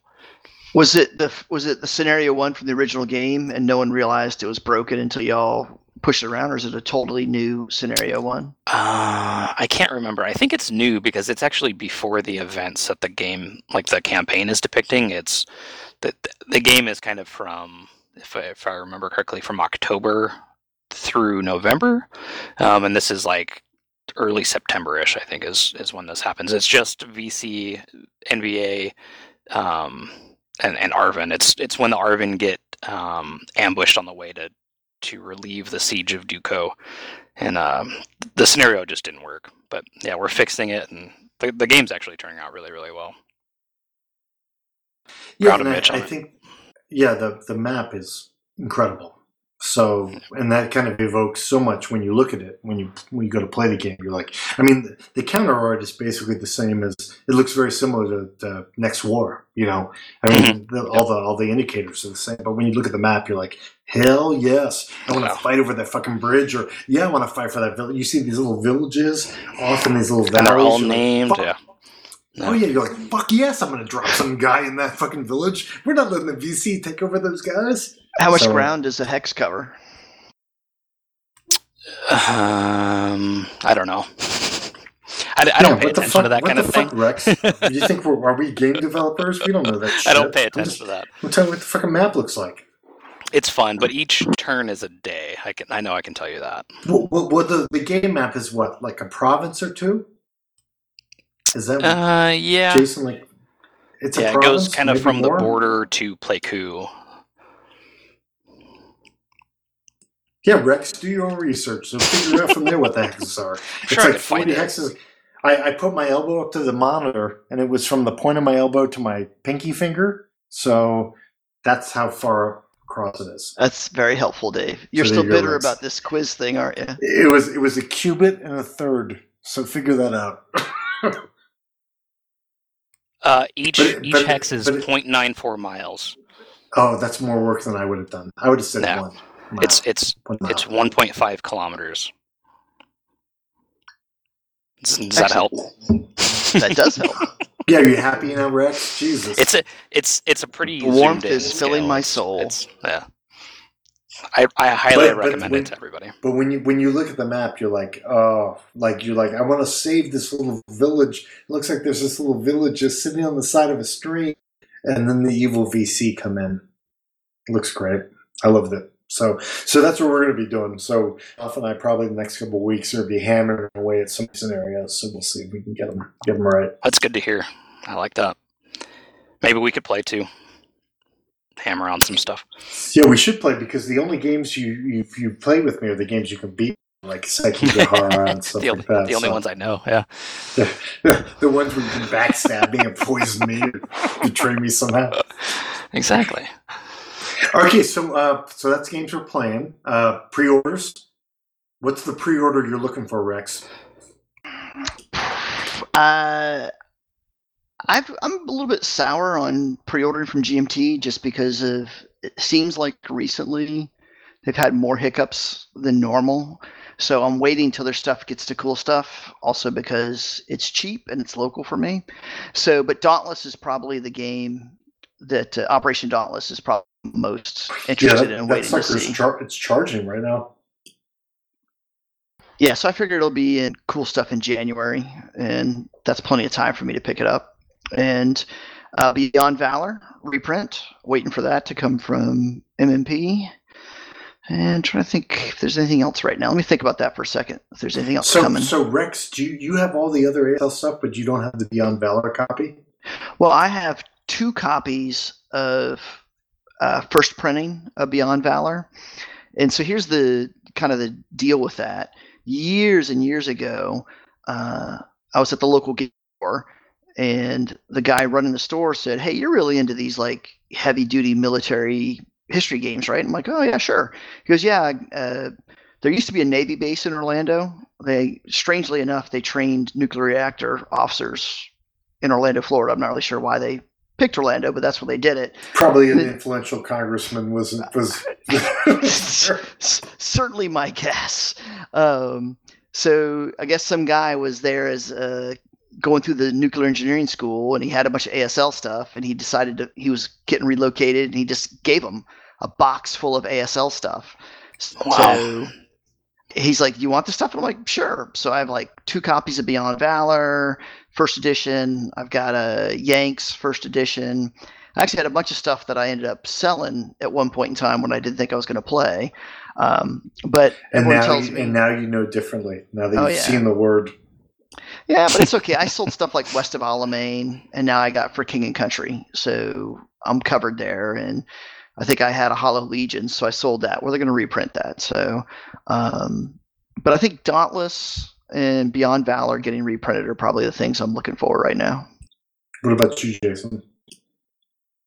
Um, a couple things. Most, I think the most excited I am is for well, of course, Fields of Fire if that ever comes out, and then um, It, it is never. I don't think that's ever never gonna ever. Ben Hull said, "Fuck you guys."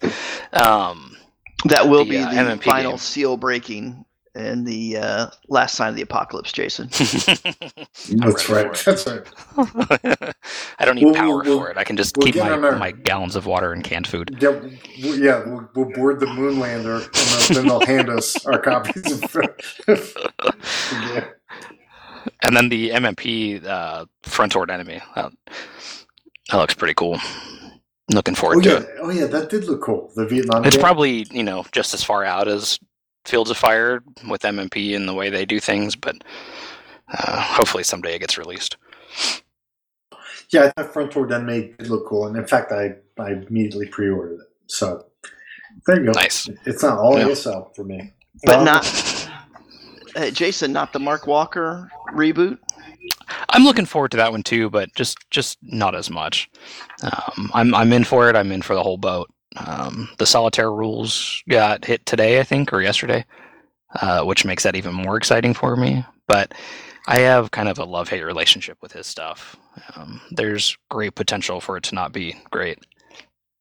So I'm bated breath, I guess, waiting for it. Does he use playtesters? Or does he just do it all himself? Set it out I into don't know. I don't know. I think he just sits out in the woods of Virginia and dicks around with stuff. wow, wow, No. Jason, that was hard. I don't think he uses proofreaders either. So I lost all faith in him when uh, he had a series of games like White Star Rising, which was like a Mhm, mhm. platoon company level, World War II. And I remember there was this big, long forum fight over on ConsimWorld about the fact that you could use mortars to knock out Panther tanks, and his his answers were just not. Um, they, they basically boiled down to, well, this is the way I say it's going to be, and screw you if you don't like it. yeah, Okay, and don't take my money. There you go. yeah, yeah. He, I think he has a certain way of designing games and representing things that he thinks is fun, and and sometimes they are fun. I really like Forgotten Heroes. I liked um, the Eisenbach Gap game. You know, it's fun. It's not super accurate, and it's not anything in depth, but but it's fun. So hopefully, 65 is is fun. And if that's the case, I'll I'll take it and keep playing it. But Well, I'm not looking you're for gonna- too much Jason, for it. You're going to buy it because it's a Vietnam game, right? Right.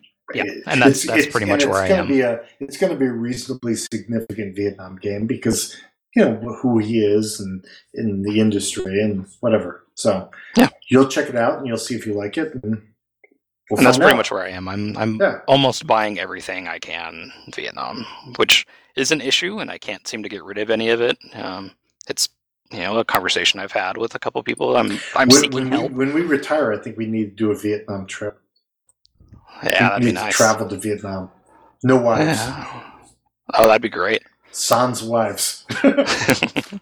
Get the full experience, right? yeah, we'll tell them it's a communist thing. They don't want the wives coming. they wouldn't understand. All right, so here's what I have on pre-order right now. So I'm uh, pre-ordering MBT, and uh, oh, very nice. and That looks super cool. I, I never played MBT, I guess, or, or the any of the uh, the. Did you play Panzer? No. No. But but I, I guess when I played World at War, I was kind of like, yeah, it, it seems cool, but the, it's missing all the crunchy, chromy stuff. So maybe MBT will give me some of that stuff. That MBT seems very detailed. So It, Yeah, I it think so. is. I've got the Avalon Hill version, and right. um, it did seem to be a little pro U.S. Army version of how World War III was going to work out. Yeah, but Uh, he argued in retrospect that that is how it was going to work out. You know I mean? Well, no, Like, but was it going to work out that way because the Abrams was a vastly superior weapon platform, or because Soviet military logistics and planning and morale was just so terrible that they weren't going to be able to execute anything? yes. Good answer. I like be- it. That would be my answer.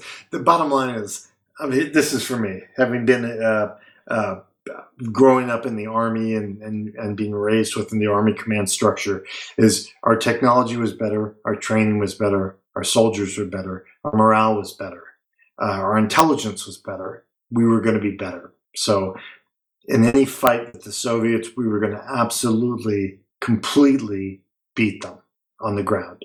And I, even though we, I think we tried to kind of uh, within ourselves, uh, like uh, downplay it to where we were like, okay, well, you know, you never know because they've, we overestimated them. I think out of a, a, a an undue amount of respect, or maybe just taking care or caution to not overestimate or underestimate your enemy. I think we were absolutely going to crush them if they tried.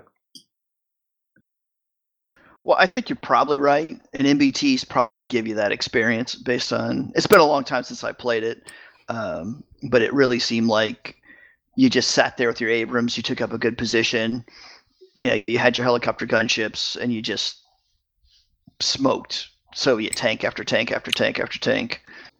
That sounds pretty accurate, though. Yeah, that that probably was going to happen, but uh, who knows? Who knows? Maybe they'd be great.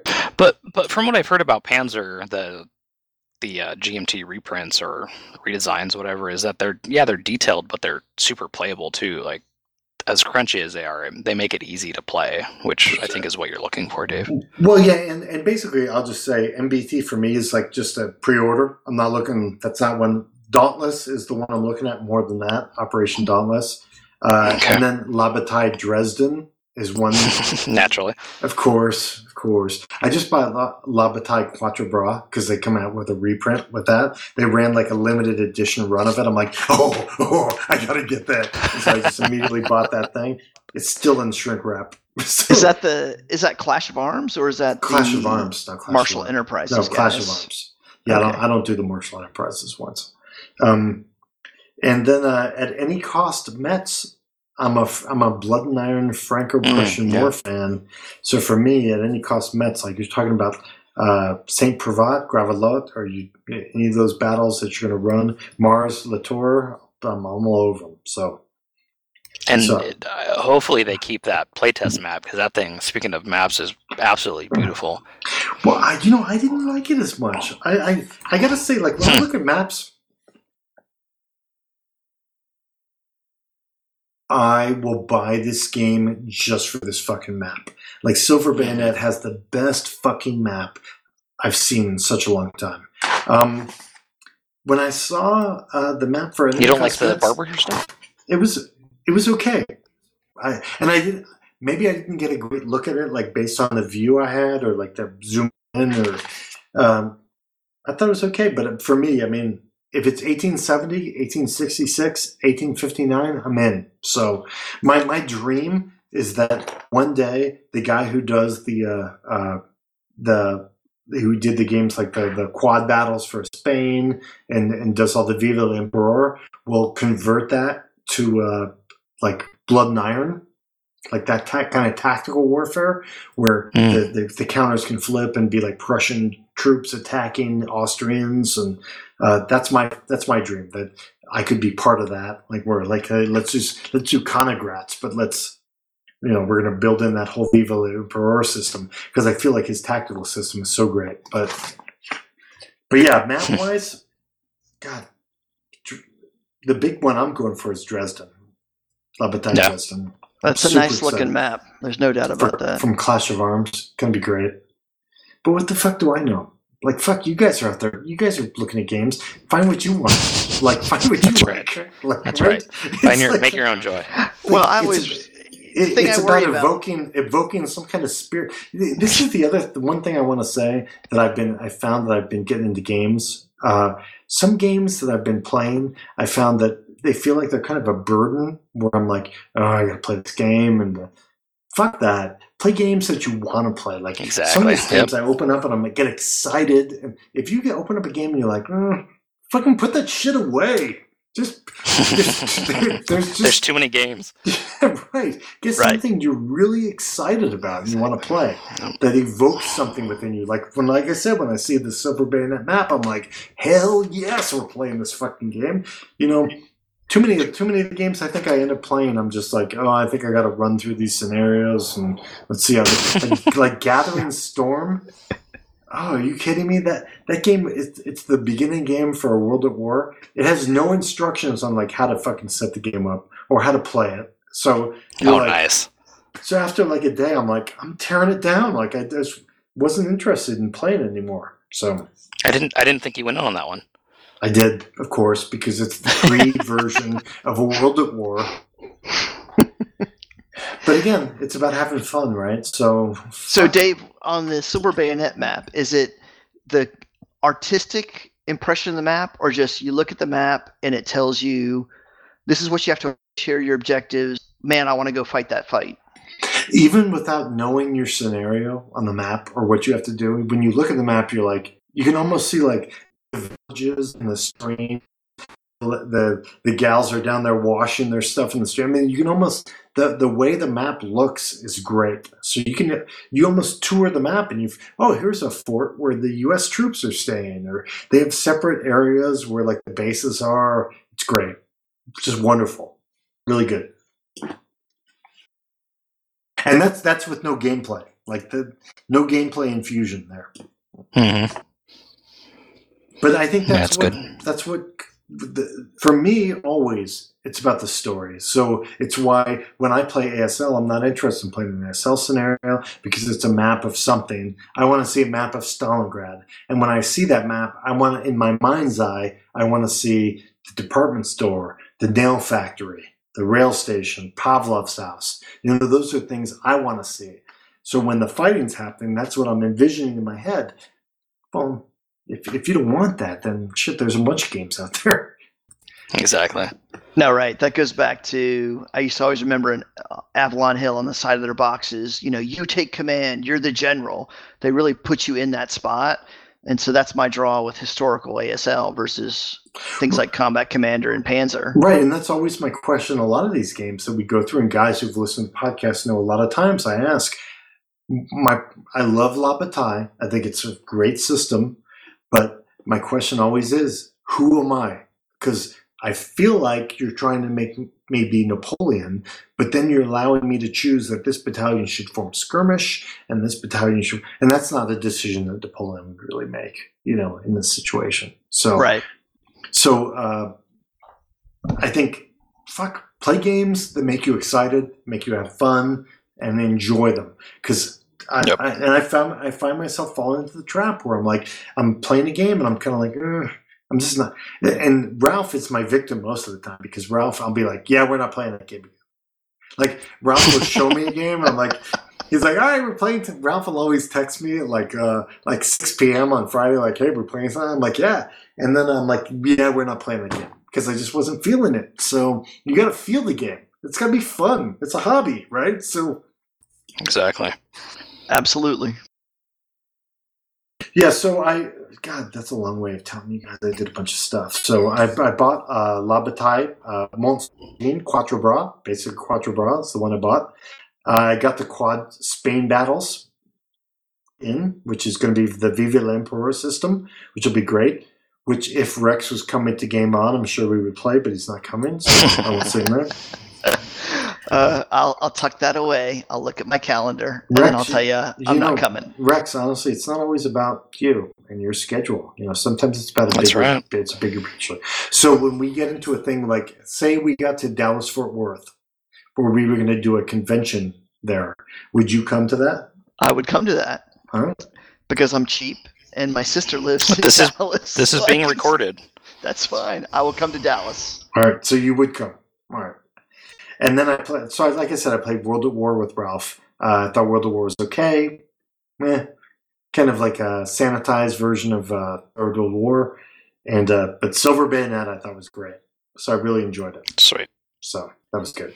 You still haven't told us about Dungeons and Dragons. I was That's just right. gonna say we Oh, need yeah, to hear okay. about the, All right. So we the were the milk drinkers. so so we we we did get Dungeons and Dragons. Uh, I bought the fifth edition. I bought the first. I bought the starter pack, which is like a starter kit, which is like twenty bucks. So I, I went down to the game store, and there was like I walk in, and it was like like uh, three guys playing card games, like the fucking weirdos doing the card stuff, and then the guys there, and uh, I grabbed it, and so I whatever. I bought it, got it there. I'm like, all right, so okay, we got out. So so we looked through it, and the problem was that the while there's a good adventure in the starter kit for Dungeons and Dragons, um, it's very specific to uh, the four characters they have pre-rolled up. So they have four sheets. It's a great Hmm. set, but the rules are all basically just if you're going to run these four people. And my girls, being who they are, big pains Yeah, in the don't want that. asses. Yeah, you didn't want to play any of those characters. So Of course. then. I, then I, my wife was like, "Oh, well, we're going to this birthday party, so we're gonna have to go to Barnes Noble." So I'm like, "All right, cool." So I went to Barnes Noble, and they had a copy of the Player's Handbook. So we bought the Player's Handbook there. I bought it. Four hours later, my wife saw the bill come through on my goddamn American Express uh, Apple thing, and she said, "You paid fifty fucking bucks for that. The, it's fifty bucks for the Player's Handbook." If It's fifty dollars for child enrichment. Fifty dollars. I was gonna say yeah. It's yeah. That's, right. family That's time. Bonding, my right? children. So, uh, so my kids read it. They went through it. We did an adventure. Uh, we did part, and it, the starter kit comes with a very good adventure. And uh, my girls experienced the adventure, and then of course they decided they wanted to change their player characters after they'd read through the rules. So the second time around, basically they went through. They uh, walked around. They talked to everyone. They got ambushed on the way in. Uh, they killed those guys, and then uh, then I think they wanted to like they the, the problem is they remember everything. So like I I don't even remember the stuff. So I'm like so I'll be like, oh well, you guys have been asking questions about the bandits, and they- they're like, yeah, the red brands, we know. We're ready to fight them. Like I'm like, I, Bring it on. I'm like, oh, okay, yeah, that's their name. They are called the Red Brands. But so so basically, they've been uh, we, they're on third level now. They're in the middle of the town. They're getting ready to try to figure out what they're going to do. But they had some interesting things. Like they they came in on this wagon and they found like this ambush site. And uh, so these goblins attacked them, and so I thought, okay, they, so they kill all the goblins. Then I thought, well, you see a trail leading off. And they're like, no, no, we've got to deliver this wagon load to the town. Those people need the supplies. I'm like, well, there is this trail, and you know, there's there's white mules, and white mules are what this guy rode. That that's the guy that was. They're like, oh no, we have a job to do. We're delivering. That's awesome. Very They just will diligent adventurers. They will not divert. Give those girls some chores. So they they basically rode the whole thing in. They're like, yeah, we're delivering the road. And so it's been fun. So So let me ask you this, Sounds like it. I noticed you use a bunch of Glorantha stuff in there. Are you like go back a Hero Quest kind of role player, or what's the deal with that? When I was a young kid who was the son of an asshole and a drunk mom, yes, I found some comfort in uh, Dungeons and Dragons in RuneQuest. And uh, for me, like as a kid, I'd walk everywhere. So we'd walk into town, and they had a bunch of RuneQuest products there. So uh, I would buy all. I'd get like five bucks or six bucks or whatever from chores, and uh, so for me, that stuff kind of resonates with me. Like for my kids, it doesn't really, you know, they don't they don't care. But I, I basically warp all the D and D stuff to fit in with the Glorantha stuff. To, I guess it's partly for me, or but like I said, they remember everything anyway, so Nice. their big That's so thing is what I've noticed is they want to have pets. So their big thing is on third level, like one wants to have like a sprite. She's a warlock, so she can have the sprite. Uh, one's a ranger, so she can have a wolf. So they pick all their character classes based on who can get a pet. Based on familiars. Yeah, they- it's like Pokemon, right? It's like fucking Pokemon. Nice. That's all they want. They just want to have their pets. So I'm just like, oh, that gives me one extra fucking thing I have to worry about. Like now I have to figure out what the sprite's gonna do. Or- keep track. so, and my wife just looks at it like, my wife, God bless her. My wife is a saint. Not just, well, partially because she's married to me. Let's be honest, boys. I mean, Yeah, I'm, not- I'm there with you. Oh, not I an easy trust- I graduated with an advanced degree in marrying up, so right. So, but she kind of just tolerates it all. And we had a talk when we are going in one day where uh, I'm like, you know, you don't necessarily need to tell kids at school that you're playing Dungeons and Dragons. My oldest one's like, why? I'm like, well, some people might not think Dungeons and Dragons is cool. My little one's like, they're going to call us nerds. I'm like, she gets it. I'm like, well, I don't know if it's nerds or, but I said, look, nerds make most of the money in the real world anyway. So the bottom line is, like, if you look at who was nerds in high school, those guys are all making money. I said, but you be who you are. You, but I said, you don't need to run around telling everybody. I said, let's just Yeah. kind of leave this with us that this is what we do as a family. They're like, okay, whatever. Like they think I'm weird for like mentioning. it's special daddy time. Uh, whatever, we'll see. Yeah. But yeah, dude, they remember. It's so cool that they're that into it, though. and you'll think like you, you'll think like oh there's no way and they're like oh no that's what that lady told us and the big thing was they had to go out and get a secret from a banshee for some person and uh they were like really into like well we want to know what the banshee's secret is i'm like i don't even think that's in the fucking adventure like the this other person just wanted you to ask a question of the banshee and like, like well why is the banshee out there so they were Yeah, obsessed with that, it that person was a stranger, and we don't trust strangers, so we need to know what what's going on. So funny. Okay, so similar thing. We're walking Halloween. We're walking. I'm walking with my girls down the hill. We're walking around our neighborhood, and uh, we got past drunk guy. Drunk guy wanders out. We go by his house. Drunk guy wanders out and is like, "Hey, so what's going on?" I'm like, "Uh, just trick or treating." He goes, "Yeah." He goes, "A lot of kids out tonight." I'm like, "Yeah." I'm like, "Yeah, there are." He goes, "Yeah."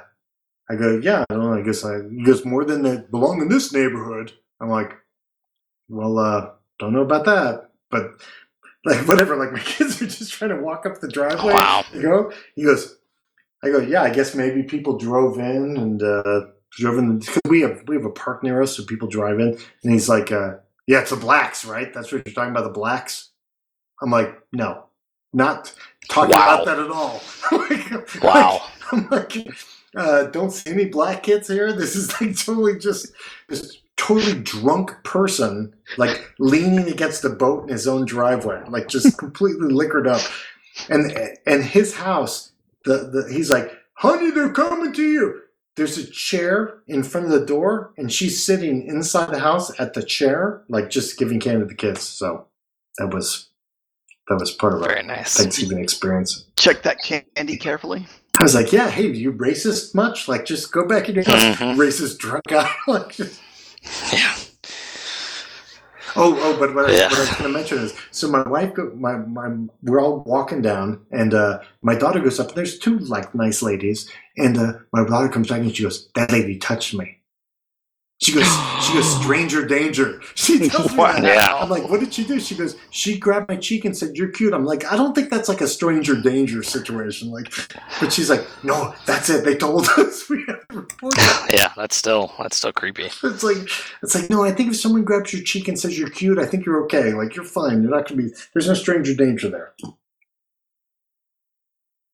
They're on it though. Oh, the kids are all. They got them all briefed up. Better safe than Mhm. sorry, that's for sure. Exactly. That's right. So of course I reported the lady, and then the SWAT team to the house later that night. But She's now a registered Yeah, sex offender. That's fine. That's fine. I mean, that's what she deserves. Exactly. All right. So that's uh, yeah. I guess that's D and D with the with the kids. Uh, Stranger danger, and um, they want a bunch of animals to walk around with And them all day long. So, do they? Does a typical session involve a lot of combat, or do they want to spend the whole time with their pets and their creatures and No, story? wait, okay. That's God, Rex. You are probably the best host we've ever had on the show. That's a great seriously. question. It's like Uh, professional. It's interesting because they will neg- they want to negotiate and talk and like well I remember my party when I was a kid we would like attack at the first sign of any disrespect it was an automatic slaughter like we must have slaughtered the village of Hamlet like five times like just killing everyone in the town these kids Just in case. these kids will go above and beyond to not cause any violence to anyone so but it's good. Yeah, so they're they're very into the role good. playing and talking to people and trying to find out what they're what they're doing. And do you So- think to, to be really professional for a second, does that does fifth edition make that easier to have that kind of role playing versus older editions of D and D? I think uh, I think the problem with the earlier editions is they were more wargamey. Uh, I think there were they were uh, kind of. I think definitely fourth edition had a, a like a like you definitely needed like a battle board and we're going to fight out. I think fifth, most of the stuff we just write on a piece of paper where everybody is and they all fight. And I think the battles actually the combat. The the impression I got from fourth edition was while I was kind of drawn to it because I was a wargamer, I think fourth edition was more of a wargamer's version of the game. I think uh, fifth edition is more of a gamey gamers perspective Yeah. on it, where the battles actually go pretty quickly, where they're just rolling and and hit points are down. Guys don't have all these hit points and crazy hit points, and the the there's a lot of really cool things about D and D Fifth Edition that they put into the game. Uh, especially as far as what character classes can be and what they can choose to do, and uh, it's really you know, pretty wonderful for the girls because they'll all get excited and read through all the different stuff they can do. And uh, I think fourth edition was much more about just like it's a game. Right. So- No. Yeah, it was it was definitely tabletop miniatures in intense, excruciating detail. So I'm kind of Now, curious about where so, it's so going. Rex, Rex, did you play fourth edition at all? Have Uh, you played that? a little bit. The most fun I had playing D and D was interesting enough in college with a, and it was a great game master who ran Advanced Dungeons and Dragons, but he almost never referenced the rules. He just did a fantastic job of creating stories, and he was the master of setting up situations where there was distrust inside the party, but there were enough things you didn't know about that you never really wanted to betray or attack somebody in your own party, but you never really trusted them. It was just, but it was all his job as game master. I, mean, I don't even remember how many times we rolled the dice, and he would just say, "Roll this number," and you'd roll, and you'd get your results or not. But it was very little combat, and combat was quick when it happened. It was all about the settings and the situation. Did you ever read the uh, Sanctuary? Uh, shared universe. It was a bunch of short stories. oh, thief, like Thieves World. Yeah, th- exactly. Thieves oh, World. Fuck yes, I did. Oh yeah, That's it was great. completely set It's incredible. and inspired in a thieves world setting, and it was just fantastic because it was all about faction politics, and right. he would always set up parties that had uh, allegiances to different factions, and you weren't sure what's going on.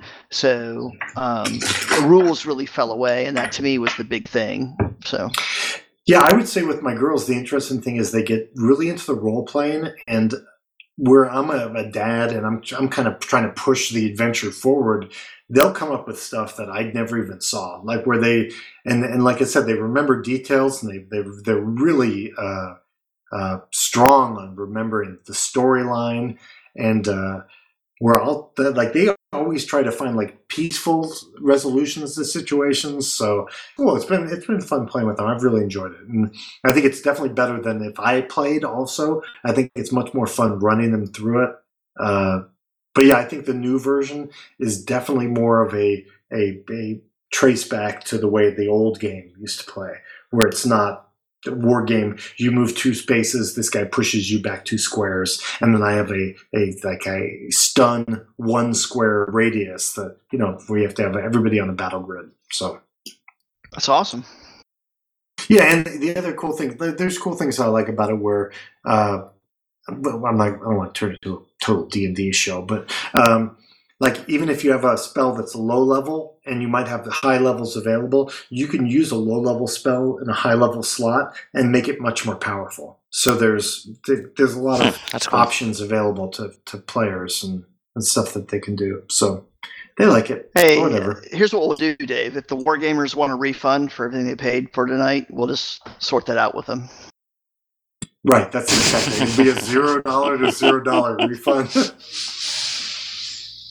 yeah if i could Just record- fill out the correct forms. Sometimes I, I should maybe record my kids playing because I think like the stuff they say is so fucking hilarious. Like I'm dying laughing halfway through the game. Of course, there is a lot of drinking going on because Of course. they fight like crazy over everything. What do your So- kids prefer to drink? Yeah, they're, they're, Milk. Yeah, they're the milk drinkers, dude. What do you think Sure. they're drinking? Milk of drinkers. course. But they're they're drinking. Sometimes they get into the cream, the heavy cream. Yeah, so, hit the hard so that's the big thing. Uh, the nice thing, so the nice thing about the D and D Fifth Edition starter kit, it's twenty bucks. You get an adventure with it, which is probably the best part of the whole deal. But even then, if you go on a, uh uh like uh, Amazon or anything, you can get a player's handbook for like thirty dollars probably. So I paid too much money because I was like, I need it now, and uh, I paid the price with the wife for that. So Yeah, I think that's the right thing to do, though. right, so all right, so we got game reviews. Sure. Jason, uh, Ralph has specifically requested that you review a game before anybody else's. well, I'm not going to review that game, so I, I, can- I can wait. I'll do Wing Leader next time. All right, Rex, you want to review? Oh boy. Okay. So let's talk about Guild Ball. you sound you sound really depressed about that. No, I'm just worried because we just spent all this time talking about Dungeons and Dragons, and now I'm going to talk about a miniatures fantasy sport game. Do you, do you if- want me to do a if- more war I- gamey review right now? I will. yeah, th- I'm do fine. that. Do a war Alright, game so- review so that we Okay. protect our integrity. We are gonna. Now, I don't, I don't care who's listening. I want to hear about Guild Ball, so fuck everybody else. You just want to hear about Dave, you can go ahead. You you want to hear about guild balls? This is a different thing. I, I do. It's a game. Yum. It's a game.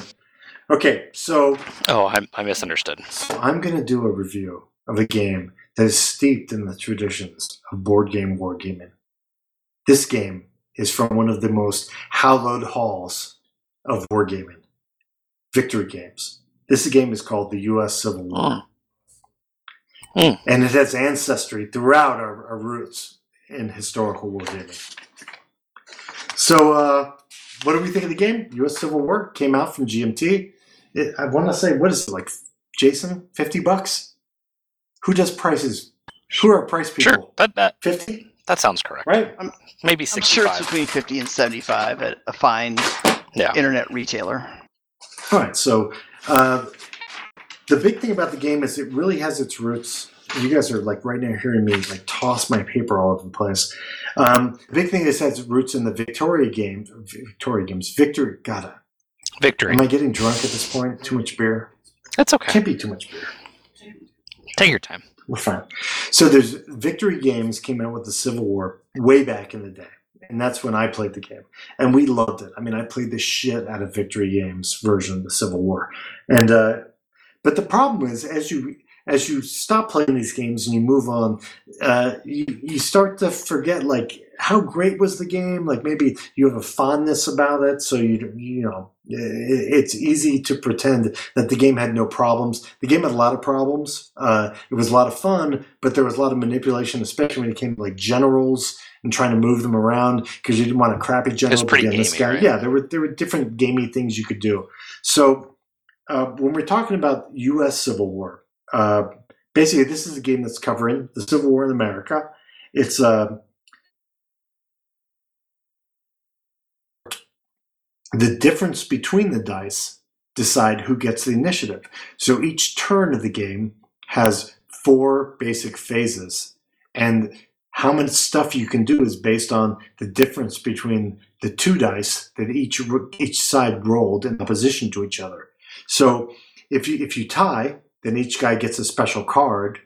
If it's one, then each side gets one action point. If it's two, each side gets two action points. Three, blah.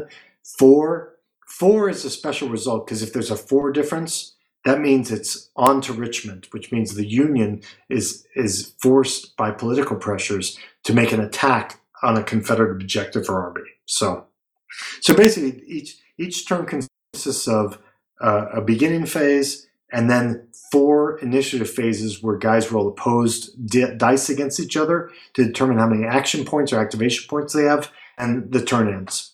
So that's it. And so, do both sides get the same number of action points? Just, I assume the side Right. that won gets Goes to use first. theirs first. Got it. They go first. So, uh, I mean, I could go through the whole thing, but part of it, what I'm going to talk about, is just the differences between the games. Um, the things I really liked about the way they do the game this way is uh, in the old game, you were always worried about your generals dying in the battle. You'd be like, oh, please don't let Hood get killed in this battle because I really need him to become a division commander where he'd be really good. Or maybe you'd have a bad commander and you're hoping that guy would die. In this game, deaths, promotions, movements, they're all preset. So you can't change them. So while the map and the, the, the counters and a lot of the stuff about the game looks very similar to the original Victory Game Civil War version, this is one of the big things that's different. Jackson's gonna die. Lyons is gonna die at a certain point. Guys will get Mm. promoted and replace other leaders. So you can't just try to move guys around and hope, oh, let me keep him out of the way, or let me get Grant into one battle just to see if I can get him promoted. They've taken away a lot of that manipulation of the system. But does that give you different manipulation? Because now you know was- Jackson's going to disappear. I was going to say, is it scripted? Well, you Yeah. you know the guy's going to die. You know Jackson's going to die. Like it, it especially comes into play with Lyons in Missouri because the the player, the Union player, knows that he's got one turn to use Lyons basically, and Lyons is like a good offensive leader, so it encourages you to attack with Lyons early. But if anything, that encourages you to just do what they did historically. You know, Lyons did attack at Springfield, so at Wilson's Creek. Mhm. So, yeah, you know what's coming. You know who's going to die and when. So you know when Jackson will die or whatever. But it's better than the other version where you would move guys around to try to avoid things, and tr- I think I think it's an improvement. Um, one of the other cool things they do is they have special action cards. So each each side has a deck of cards that they can they can uh, draw from each turn, and if you tie on initiative, you get another card from it. And these basically give you bonuses to like maybe do a forced march or get an extra bonus on an attack or to build a fortress. So one of the cool things that that, that system does is in the old game, the, the Confederates were kind of, I believe, restricted on how many fortresses they could build. Because when you're in the South, you want to like kind of fortify the Mississippi and build fortresses in New Orleans. And but this way, it's controlled by this card mechanism where the cards will kind of, if you get a, t- typical type of card, you can use that to start a fortress. So there's not this artificial structure uh, keeping you from doing it. Instead, there's like a card draw that lets you decide when to build fortresses on Mississippi. So I thought that was neat. Is there a trade off as far as if I use this card to build a fortress, I can't do something else? Right. You could have used the card to give yourself a plus two on an attack in that theater, or maybe let yourself move your unit move uh, two extra movement points or force march. So there are a lot of trade offs. Like you have to decide. The other thing is, uh, for especially for the North, the uh, the cards let them do amphibious invasions with the Navy. So uh, a card might allow uh, them to attack a fortress or port to close that port, so the South can't use that port anymore. So. And how do politics get represented in the game?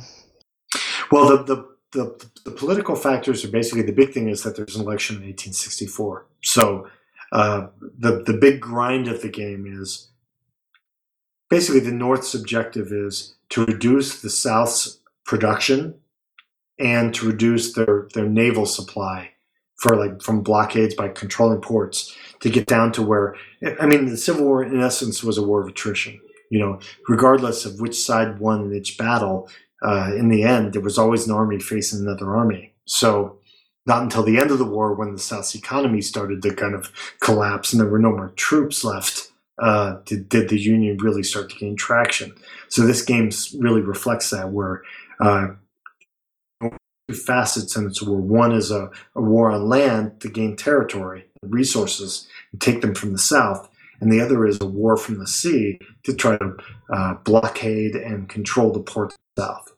So does that, that answer your question, Rex? Uh, no, it mm-hmm. does. And I'm just curious because sometimes when you look at games that do American Civil War strategic, there's almost this well, of course, the North's going to win. So, how does the game stop you from just as the Union player steamrolling the South, occupying Richmond in 1862, and and going on. Well, yeah, I think the problem is in the game. I don't think the North is able to do that, like physically. Like they don't have the troops. Like if if you don't take the time to reduce the Southern economy, the Southern economy is, is capable of maintaining some kind of pace with the North.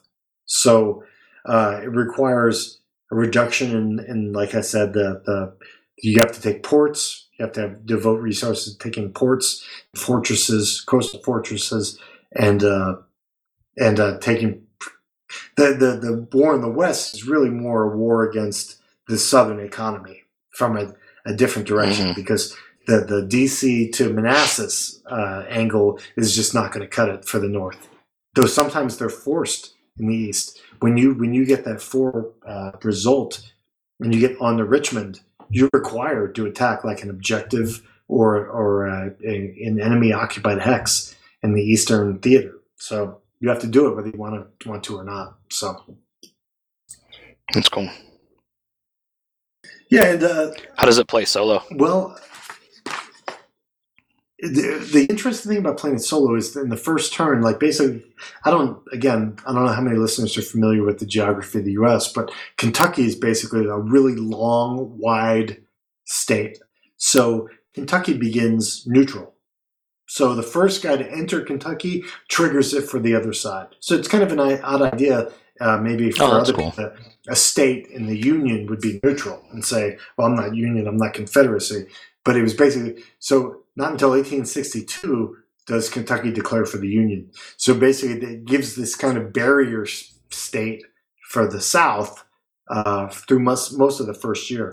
But what will happen is, as a Southern player, you, you tend to be like, well, what can I do? Uh, not sure like what I should be doing. Normally, after playing a couple rounds, then you're like, oh, that's what the fuck I should have been doing. Like I should have been fortifying that city or building a fort there. And I think in the old game, they would only let you build like maybe three forts, fortresses. But the new game basically has different levels of fortresses and it has a restricted counter like amount. So that's what kind of controls your your and I think it does a much better job with using the action cards to, to special action cards. Much better job of the Victory Games version in kind of handling the fortification of, of the Mississippi and uh, various other aspects of the southern fight. Are those special action cards like hidden information that might make it not as much fun solo? Yeah, I guess I guess anytime you have cards, you're going to get in trouble where guys will be like, "Oh, this game sucks to play," and, and, then another guy will say, "Well, it's great, but you're just playing it solo, so that's why you don't like Sekigahara." You know, there's there's a bunch of games like that we've seen. Uh, even like with Kev Sharp, Kev Sharp will review a game occasionally and be like, "Yeah, I didn't like this game," but when or we see with Conflict of Heroes, mm-hmm. where if yeah, if you know what the other guy has. Um, a little bit. I think it's still fun to play solo because you never really know what your action points are going to be from turn to turn, and uh, obviously you have if you if you have an offense card that you're going to use, that's a big surprise for your opponent. He's like, "Oh, I got you because I have fortifications built." You're like, "Well, I got a plus two because I have a card."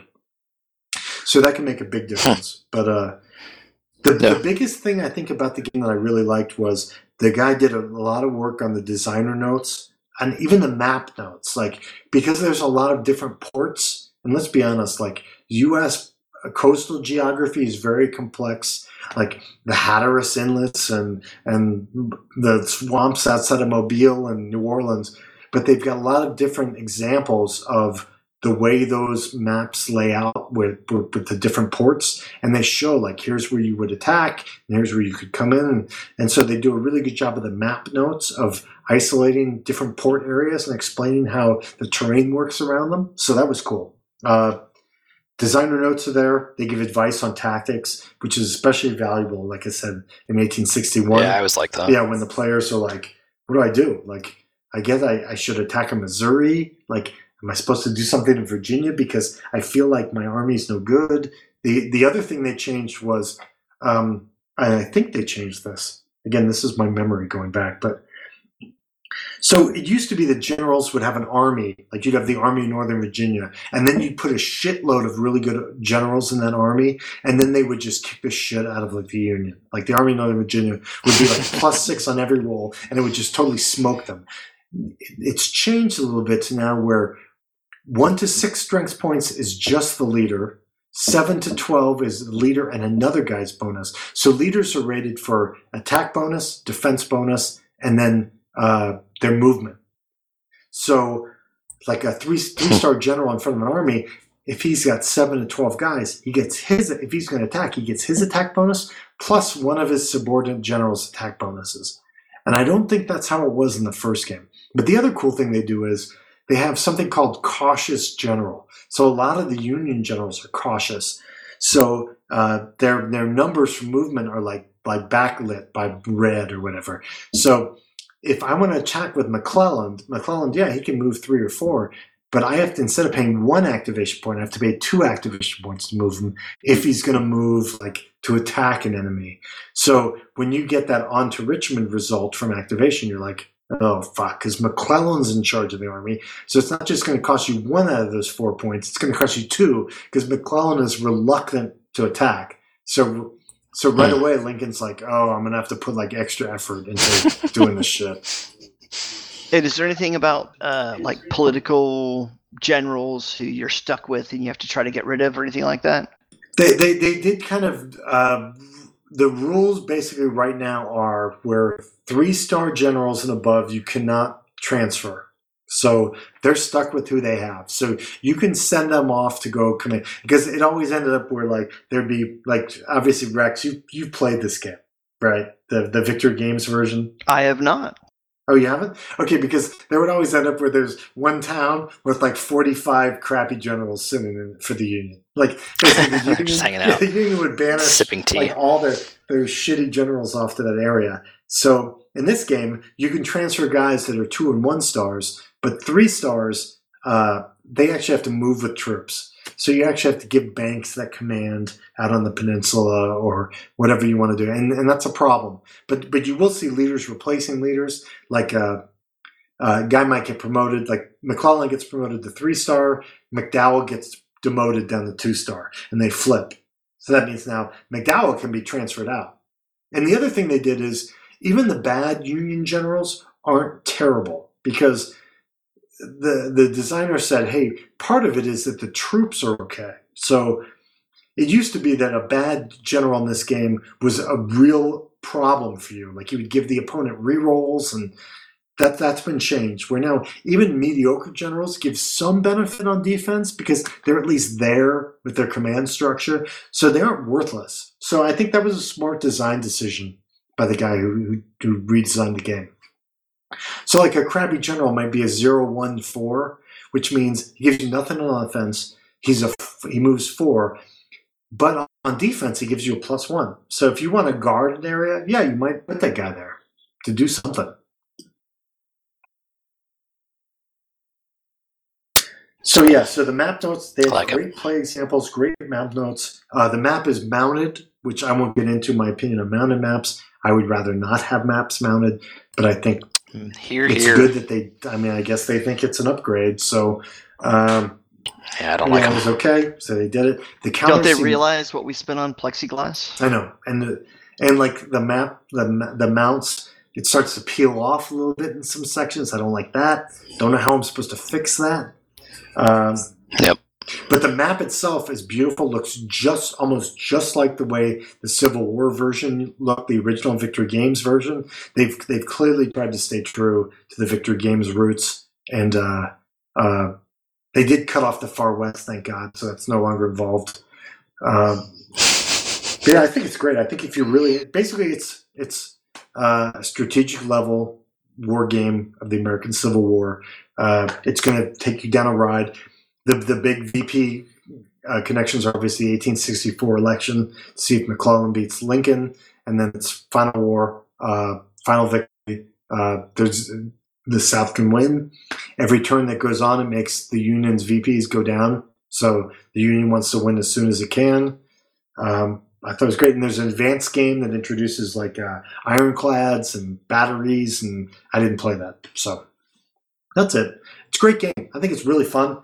And I don't think there's any other game. I guess for the people, maybe would would compete for scale, but I don't think it it, it's as war gamey as this game. No, it doesn't. Doesn't sound like it. it. Sounds like this is the game if you want a strategic Civil War game. Yeah, if you want to just fight a game where you're going to be hex encounters battling that over, over the, the the United States, this is it. That's cool. What do you give it? Ah, I give it. um, You know, I'm gonna. Uh, part of it's probably just my own fond memories, nostalgia, but I'll, I'll give it. I'll give it a seven and a half for fun. Uh, I haven't gotten far enough in the game, but uh, beers. I don't know, like six, seven beers, probably. I mean, you could play this one for sure. So back and forth. The other thing I'll tell people though is something I screwed up in the game is with the special action cards. They're very important, obviously, because they give you bonuses in separate theaters. Special action cards might say like Trans Mississippi, Western, Eastern, um, uh, any naval. So it's important that when each time before you draw the cards, you have to reshuffle them. So when you use a card on something, it's supposed to get shuffled back into the deck. And that wasn't immediately clear to me when I was playing. So just because you just played a naval action doesn't mean you're not just as likely to pull a naval action. It should be reshuffled in and it should be available to you. So, and geez, now that I, now that I think about it, I didn't even mention the fact that the game's divided up into theaters, but whatever. Enjoy, buy it, you'll love it. It's great. yeah, looks All right. good. Bye. Awesome review. Very nice. Rex, you can All take right, it. so let's talk about Guild Ball.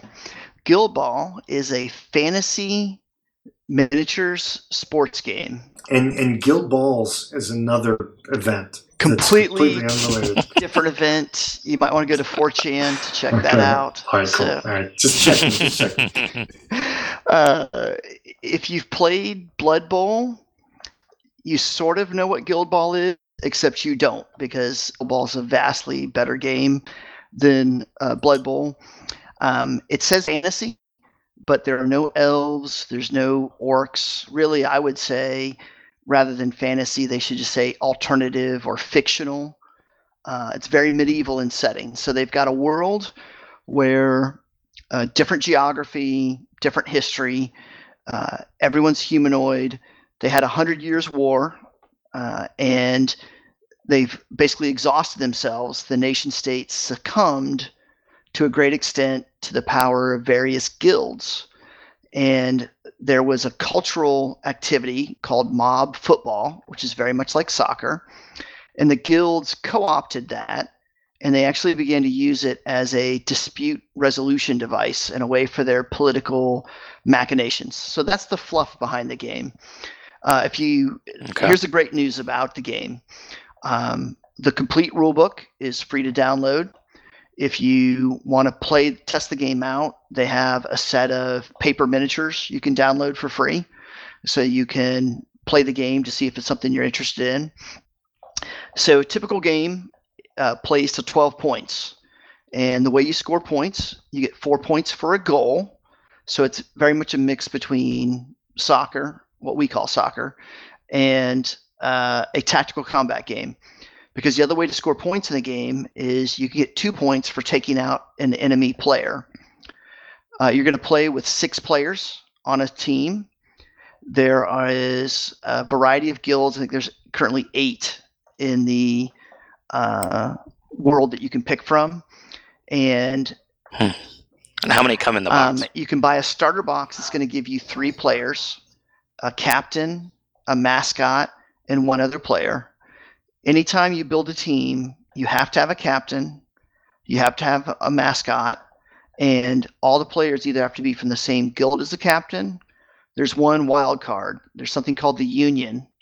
You can play the union as a team, but individual union players are basically mercenaries, and they have a special ability that lets them play for certain other teams. When you buy your models, every model has a card. So, uh, have I Hmm, have that's either cool. of you guys ever played Blood Bowl? I, I, I, I've, I've seen it. I've seen yeah, it yeah, played. I've seen it out there, Yeah. but I haven't played it. So, for example, in Blood Bowl, you'll have just a generic player called a lineman. And over the course of the season, you might be able to give that lineman enhancements and special abilities. In Guild Ball, every single player is a unique named individual. So, for example, I picked a, a guild called the Masons. So currently, I can pick from That's suspicious. Yes, could be. Um, so the captain is uh, named Honor, and it's a uh, a gender friendly game. So there are both male and female. Um, the Oh, my, my uh, girls would love that. They're, they're all There you go. They're obsessed with having Mhm. female characters they can play. th- the owner is a female captain. Her sister is an available selection. Her sister's name is Harmony. So there's a little bit of a kind of a pro wrestling thing going on with this as far as the naming of these players. So here are the players that I could pick from uh, in uh, the Masons. Uh, I've got a player called Brick, a player called Tower, a player called Mallet, a player called Flint, and they just released a player called Chisel for my team. I'm detecting a theme. Yeah, absolutely.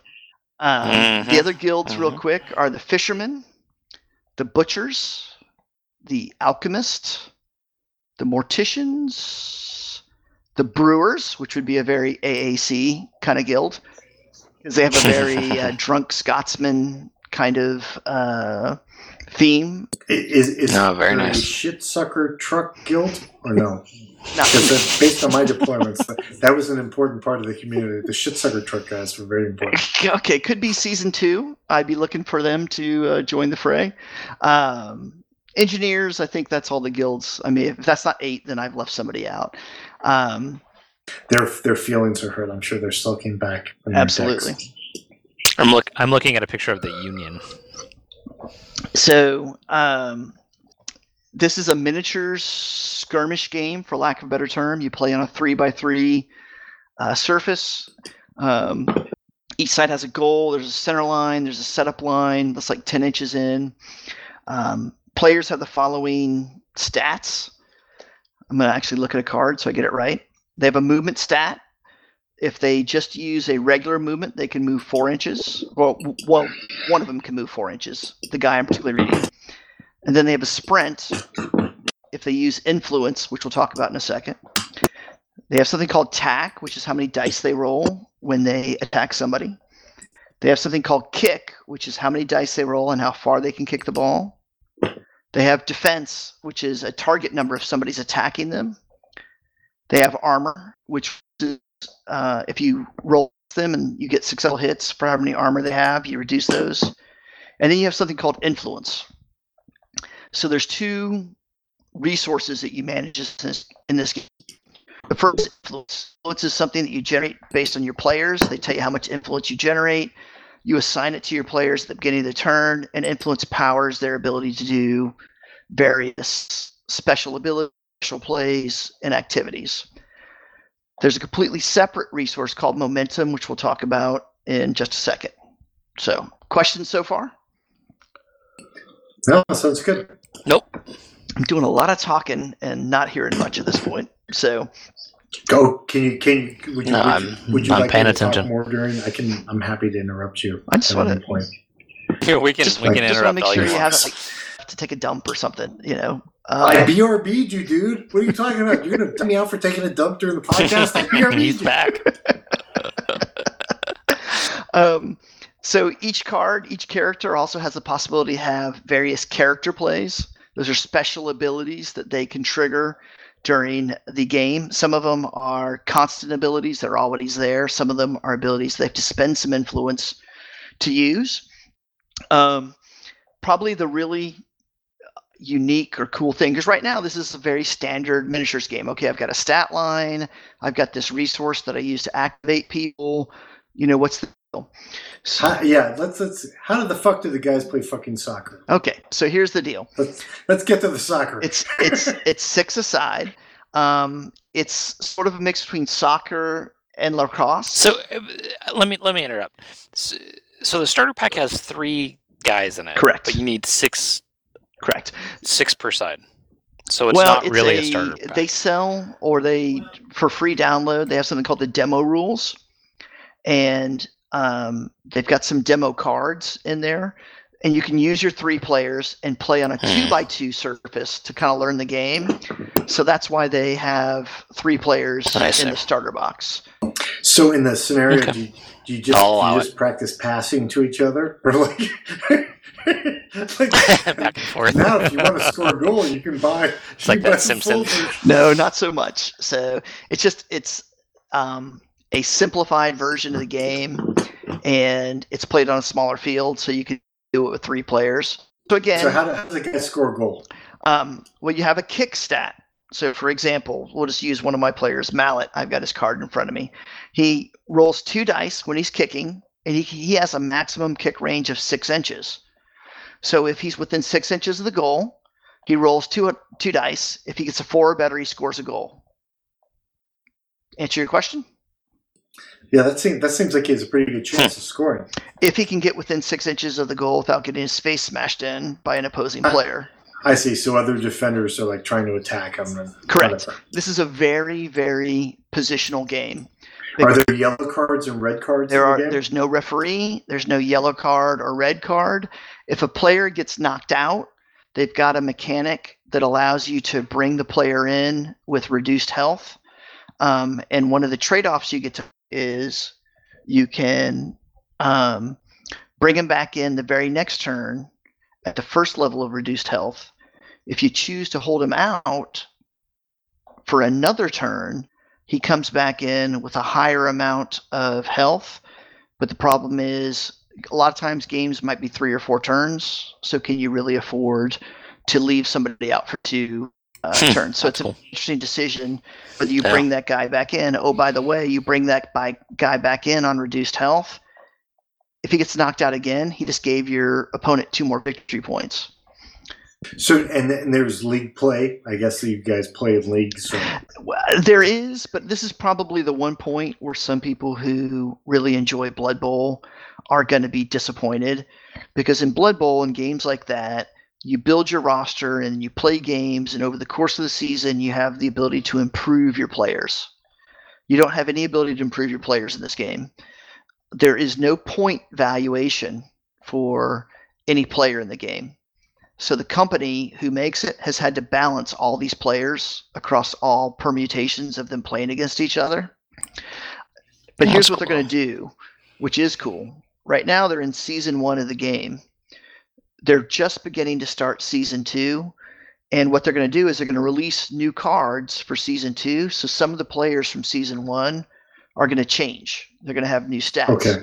And and your choice is you might decide well, I like season one Mallet better than I like season two Mallet. So I'm going to put him in my team. Perfectly fine choice.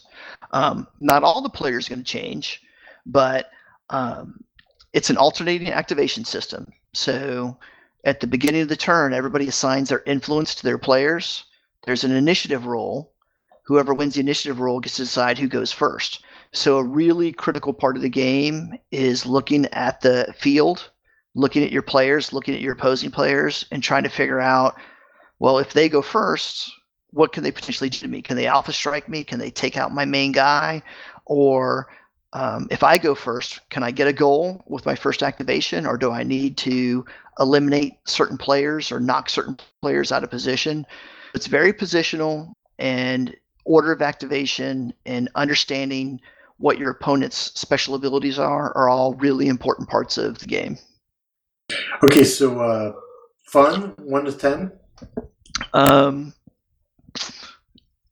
if you like this kind of game where you have that Like if you if you enjoy soccer, if you're a soccer fan and a gaming fan, soccer players are probably if you just love soccer um, it might be a six for you because the first time you play a team that's all about beating face and all of your really good frou frou soccer players get smashed into the ground and knocked out of the game.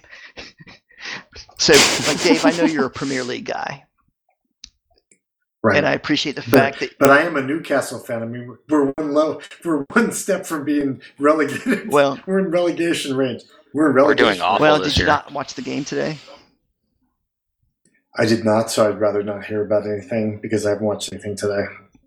did you Mhm. record it I, I don't have. I I I've cut the cord, dude. Okay. I don't have any access to anything. i'm a so I'm a Liverpool fan, and you're going to be very happy when you look up what happened today. Well, if we beat Liverpool, I don't think that's much of an achievement. So, Wow, it's harsh. So some teams are like the old Stoke City, where they're like kicking people in the shins, knocking them down, just very ugly. And then other teams Right. like the Fishermen are like Arsenal. You know, it's pass and move and juke and jump around and this, that, and the other. But here's the the intriguing thing, and I'll be done talking about this. So you roll a bunch of dice for your attack pool. And in most games, you would just get a certain number of hits. They'd do a certain amount of damage. You'd look at the armor and you'd be done.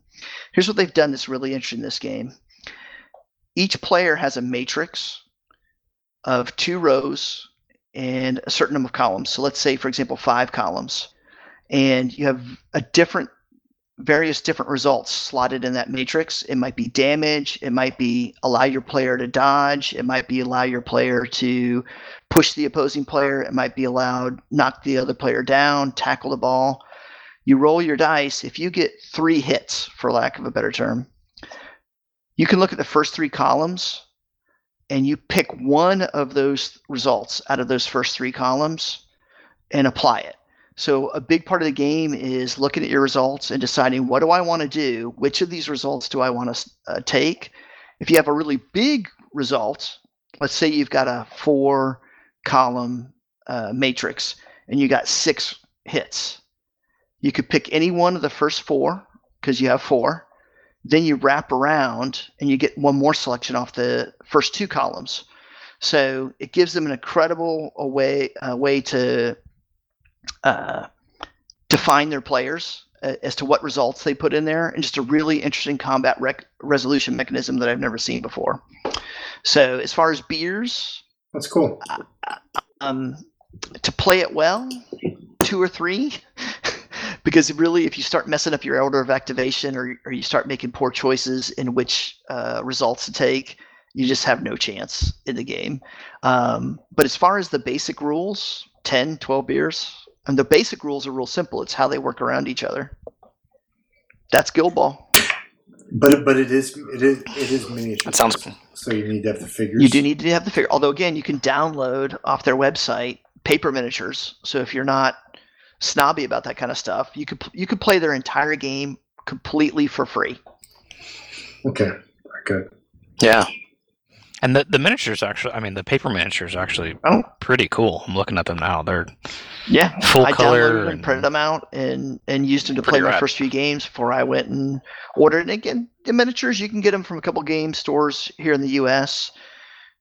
They're boutique miniatures, so they're a little bit on the high side. You know, twelve bucks a miniature, but you're talking about Hmm. Yeah, Yikes. that's crazy. Like twelve, twelve, that- that'd be twelve dollars. I was looking at a decisions game earlier that was twelve dollars, and I was like, it's miniatures. "Eh, It's a I'll whole wait different for world. So that's Guild Ball. it." Yeah. S this looks like the perfect game for me to play at a like if we do AAC Con. I, I could see myself Right, sitting down and playing this, but I, uh, right, and because I'm not, I know I'm not going to paint it, but it looks super cool. Like it's the setting, you know, it's almost like like the Five Points New York style. You know, like Oh yeah, the old timey figures. in like the the the, the gangs Well, that they Rex have put has together. committed that if there is an advanced after combat con, he's coming. So Here's the other good news. Mhm. There's a really good vassal module. Yes, there is. Oh, really? Fuck the miniatures. Yep. Who cares? Oh, that's Yep. interesting. So that's Uh-huh. Guild Ball. Hey, good job, man. Is that also free, or do they charge for it like some It is other completely free. questionable game companies? Hmm. We might have to Done set something deal. All right, Jason. Jason, you got a game you got to review. Okay, now just for, Sure. just just for the Are- record, are you my running wife's out of time, already giving Dave? Me the stink eye. 'Cause- I was I was wondering. We're we're well past two hours. So it makes everyone feel better. I, I got a visit as well with the. You're still talking to those guys? Look. Yes, I am. You're starring on an international podcast. exactly. All right, It's a so now serious it's time business. for some serious ice Okay, so I'll be- crushing and heavy breathing. Brought to you by Jason. Am I is my You- breathing look, really there's heavy? a lot of sighing. There's Maybe a lot my of sighing. microphone's in a weird. It's like. no, it's good. It's like a Darth I'm. Vader vibe, I think. I'm just ex- That's I'm just excited to see Star. Wars. okay, so I'm going to talk about A Week in Hell. Uh, this is by Battles Magazine. Um, it was in, I think, their issue number three, but they make it available, um, and it comes in like a six by nine envelope. So this game covers um, January 31st to f- 6 February 1968. It's um, you know the the Tet Offensive in '68 um, around the the city of Hue. Um, this just covers that first week. Um, the actual whole battle kind of took a month, but this just covers clearing out the southern portion of the city that's that's south of the Perfume River. Uh, so just kind of some bullet points for the game. Um, each turn is a is one day, um, but each turn is a variable number of phases from six to ten. So you don't know how long each turn is going to take, or how long each turn is is going to last, um, which is kind of cool. And then there's a nighttime phase that that comes in there. Um, the counters are companies of Marines. You have the first of the first, uh, and the second of the fifth Marines. So the rulebook is very clear. Um, for the most part, I think there's one or two kind of errata issues that that come up, but for the most part, you can play the game. Um, even the errata doesn't really fix much; it, just kind of clarifies, uh, which which I'm always a big fan of.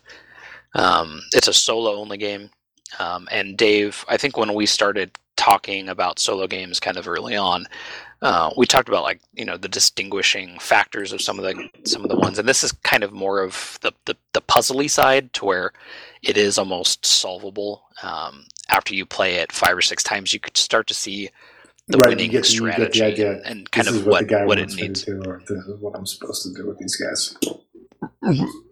Right, right, and and kind of historically, that's what it would take, um, because what you're trying to do is secure the city, but at nighttime, any areas that you've secured that you don't kind of have a cordon around, they're going to get infiltrated, and there's a very good chance if they get infiltrated, the the NVA is going to retake those those places over. But you you quickly find out okay this is you you kind of march down the city and kind of leave guys in a fence around the areas you've captured already. Um, the production value on it's very good. The map is great. Highly detailed. It almost looks like a google map of it. I mean it's it's super detailed. Um, the counters are good. They're a little small but but they're good. They have like a almost a plastic finish on them which which is kind of nice. Um, the game is very dicey. Um, that's that's probably my only complaint about it is you're rolling a lot of dice, but that at the same time that also makes the game flow really well because once you kind of get the rhythm of it, it's it's just rolling dice. Um, but not in like the B17 where you're on rails. You're actually making tactical decisions. It's just everything is resolved through dice. Uh, so basically, what happens is uh, it's an area to area movement. Uh, you you'll move your Marines to kind of go into an area.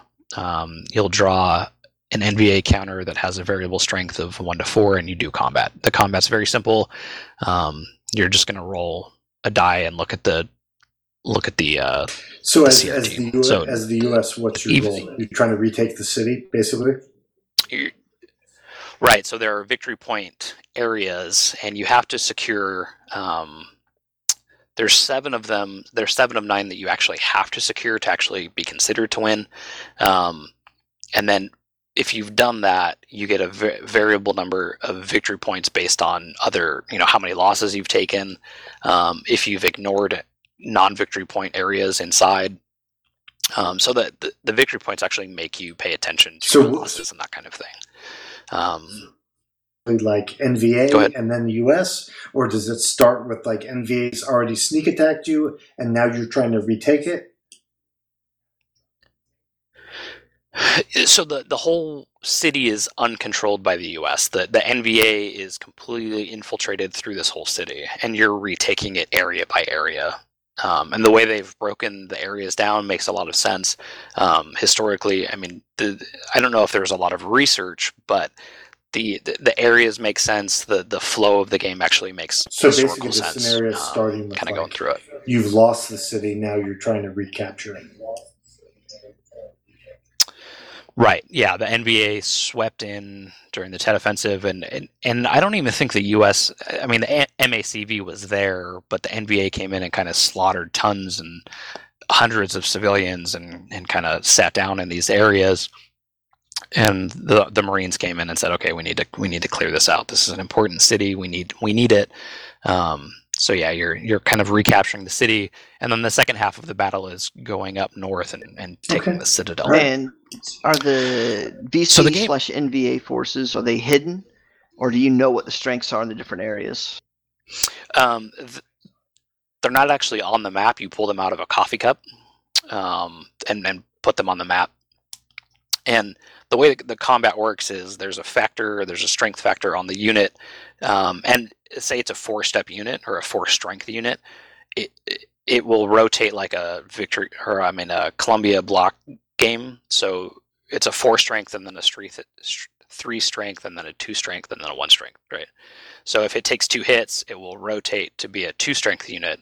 Um, and then the way combat works is whatever the strength of the unit is, and then whatever the value of the area is. So they're one through four. The NVA are one through four, um, and the US has strength of two through five or six, two through five, I think, or maybe two through three. Um, but it's it's basically strength on strength, and then you roll and look at the the area you're in um, against your die roll. So it's it's pretty intuitive once you once you get playing it. So, Um, so, so Jason, way combat works- solvable. Like once you once you figure out what they want you to do, that's Yes. it. You're just going to be able to run through it. Well, you can still lose um, because if you take a certain amount of losses, it's going to be har- you're not going to be able to have enough victory points. Even if you capture all of the areas, you're going to have taken so many losses that that you're not going to actually have a quote unquote victory. You'll you'll have won the game, but it won't be you know a, a victory toward the victory conditions. Um, but it, it is pretty clear once you've played probably two or three times, like okay, I need to stop infiltration. Infiltration's the big thing. Um, you see kind of where to attack from in order to reduce your losses. Um, because certain attacks, if you take a loss on the first round of combat, um, you end up having to rescue Marines. Like that's a, a little too granular. I don't want to get into all that, but um, it it is the, the tactics of it become clear after a couple plays. Um, but I'm past that stage, and I still enjoy playing it. Um, I still like bringing it out. It's it's so very there's- evocative. there's- even though Uh, it's you a feel like you're replay value. You still get a good time out of it. Right. Yeah, yeah. It's still very evocative of of the So you, subject you matter can for sure. you can do that booty call Um, and still get the same pleasure. Not not the same as the first time, mhm. but still some pleasure out of it. Right. Yeah, it's a little more mechanical, but it's you know what's going to happen at two thirty in the time. morning. Yeah. So That, that's right. That's right. When you have to make a call. exactly exactly and and and even though it is solvable and even though i've i've played it a number of times and i and i feel like i can win almost Uh, I would say 70 to 80% of the time I play. When you take a loss, especially with a green unit, and you end up having to, to rescue these guys, it's it's still frustrating. It's still, you know, you're still invested in these guys that, that you're playing with. Um, so I'll give it a 9 for fun. I really enjoy this game. Um, it's one of kind of the first solo war games I really got into. Um, found it, you know, early on in my exploration of war games. Uh, great fun. I still play it uh, at And, least and once or twice a year. Week in Hell. Um, And by a week in hell. Right. Yep, and it's from. Uh, And what's Battle- the connection between this and Phantom Fury? Uh, and do you have a preference between? I haven't played Phantom Fury, and I don't think they're connected at all. Phantom Fury is, I think, Now, like Fallujah, Afghanistan, but right? I thought it was the same designer. Is it not the same?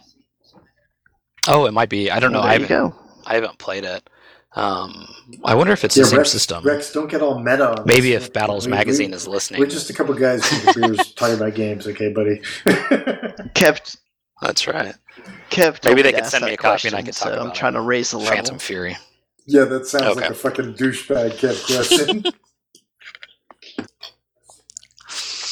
I don't know. Maybe if someone has Phantom Fury. so, so what I'm getting. Um, but yeah, so I give it a nine. ahead. No, I, I was just gonna. What's I up? was, I was continuing to try to Oh, lock okay, I- Rex into coming to a uh, advanced after combat con, like Blood Oath. Make thing. it in- So, Make it in Dallas, and it'll happen. all right, Jason. So beers. I'm on board. Kev I'm on board. uh, so rudely interrupted you by using Rex as his proxy to ask a stupid Mhm. question. Mm-hmm. Yeah. Lots of beers. Um, but like I said, you know, you, if if you're a sloppy drunk, you might still roll a tear when when you lose some of those Marines early on. Um, so yeah, lo- lots of fun. We can help, All right, nice. Well, that's uh, it. boys, um, I'm already getting the stink eye from the wife, so I'm not going to be doing the ASO minute this time. But I can tell you, next episode it's going to be amazing. But part of the reason I'm not doing it this time is because we've had such a great time talking with Rex.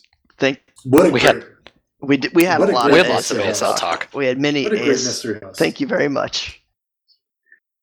So, uh, just for the record, I want to say that uh, again, guy pulled out of our guild. We had a fun time, and uh, it's a blast. I got nothing. Anybody else have anything? no, I'm good. I'm spent. Oh, are we going to do one more before Christmas, or should I put a Christmas song at the end of this thing? We, we could do one after Christmas, but I would still put a Christmas I'd recommend the Christmas song. Okay, I like that. So, Rex, you got anything? Are you good? Rex, are you all right? I'm fantastic. All right, boys, take it easy. Bye. Visit us at http colon slash slash boardgamegeek.com slash guild slash 1660 or contact us at advance after combat at gmail.com.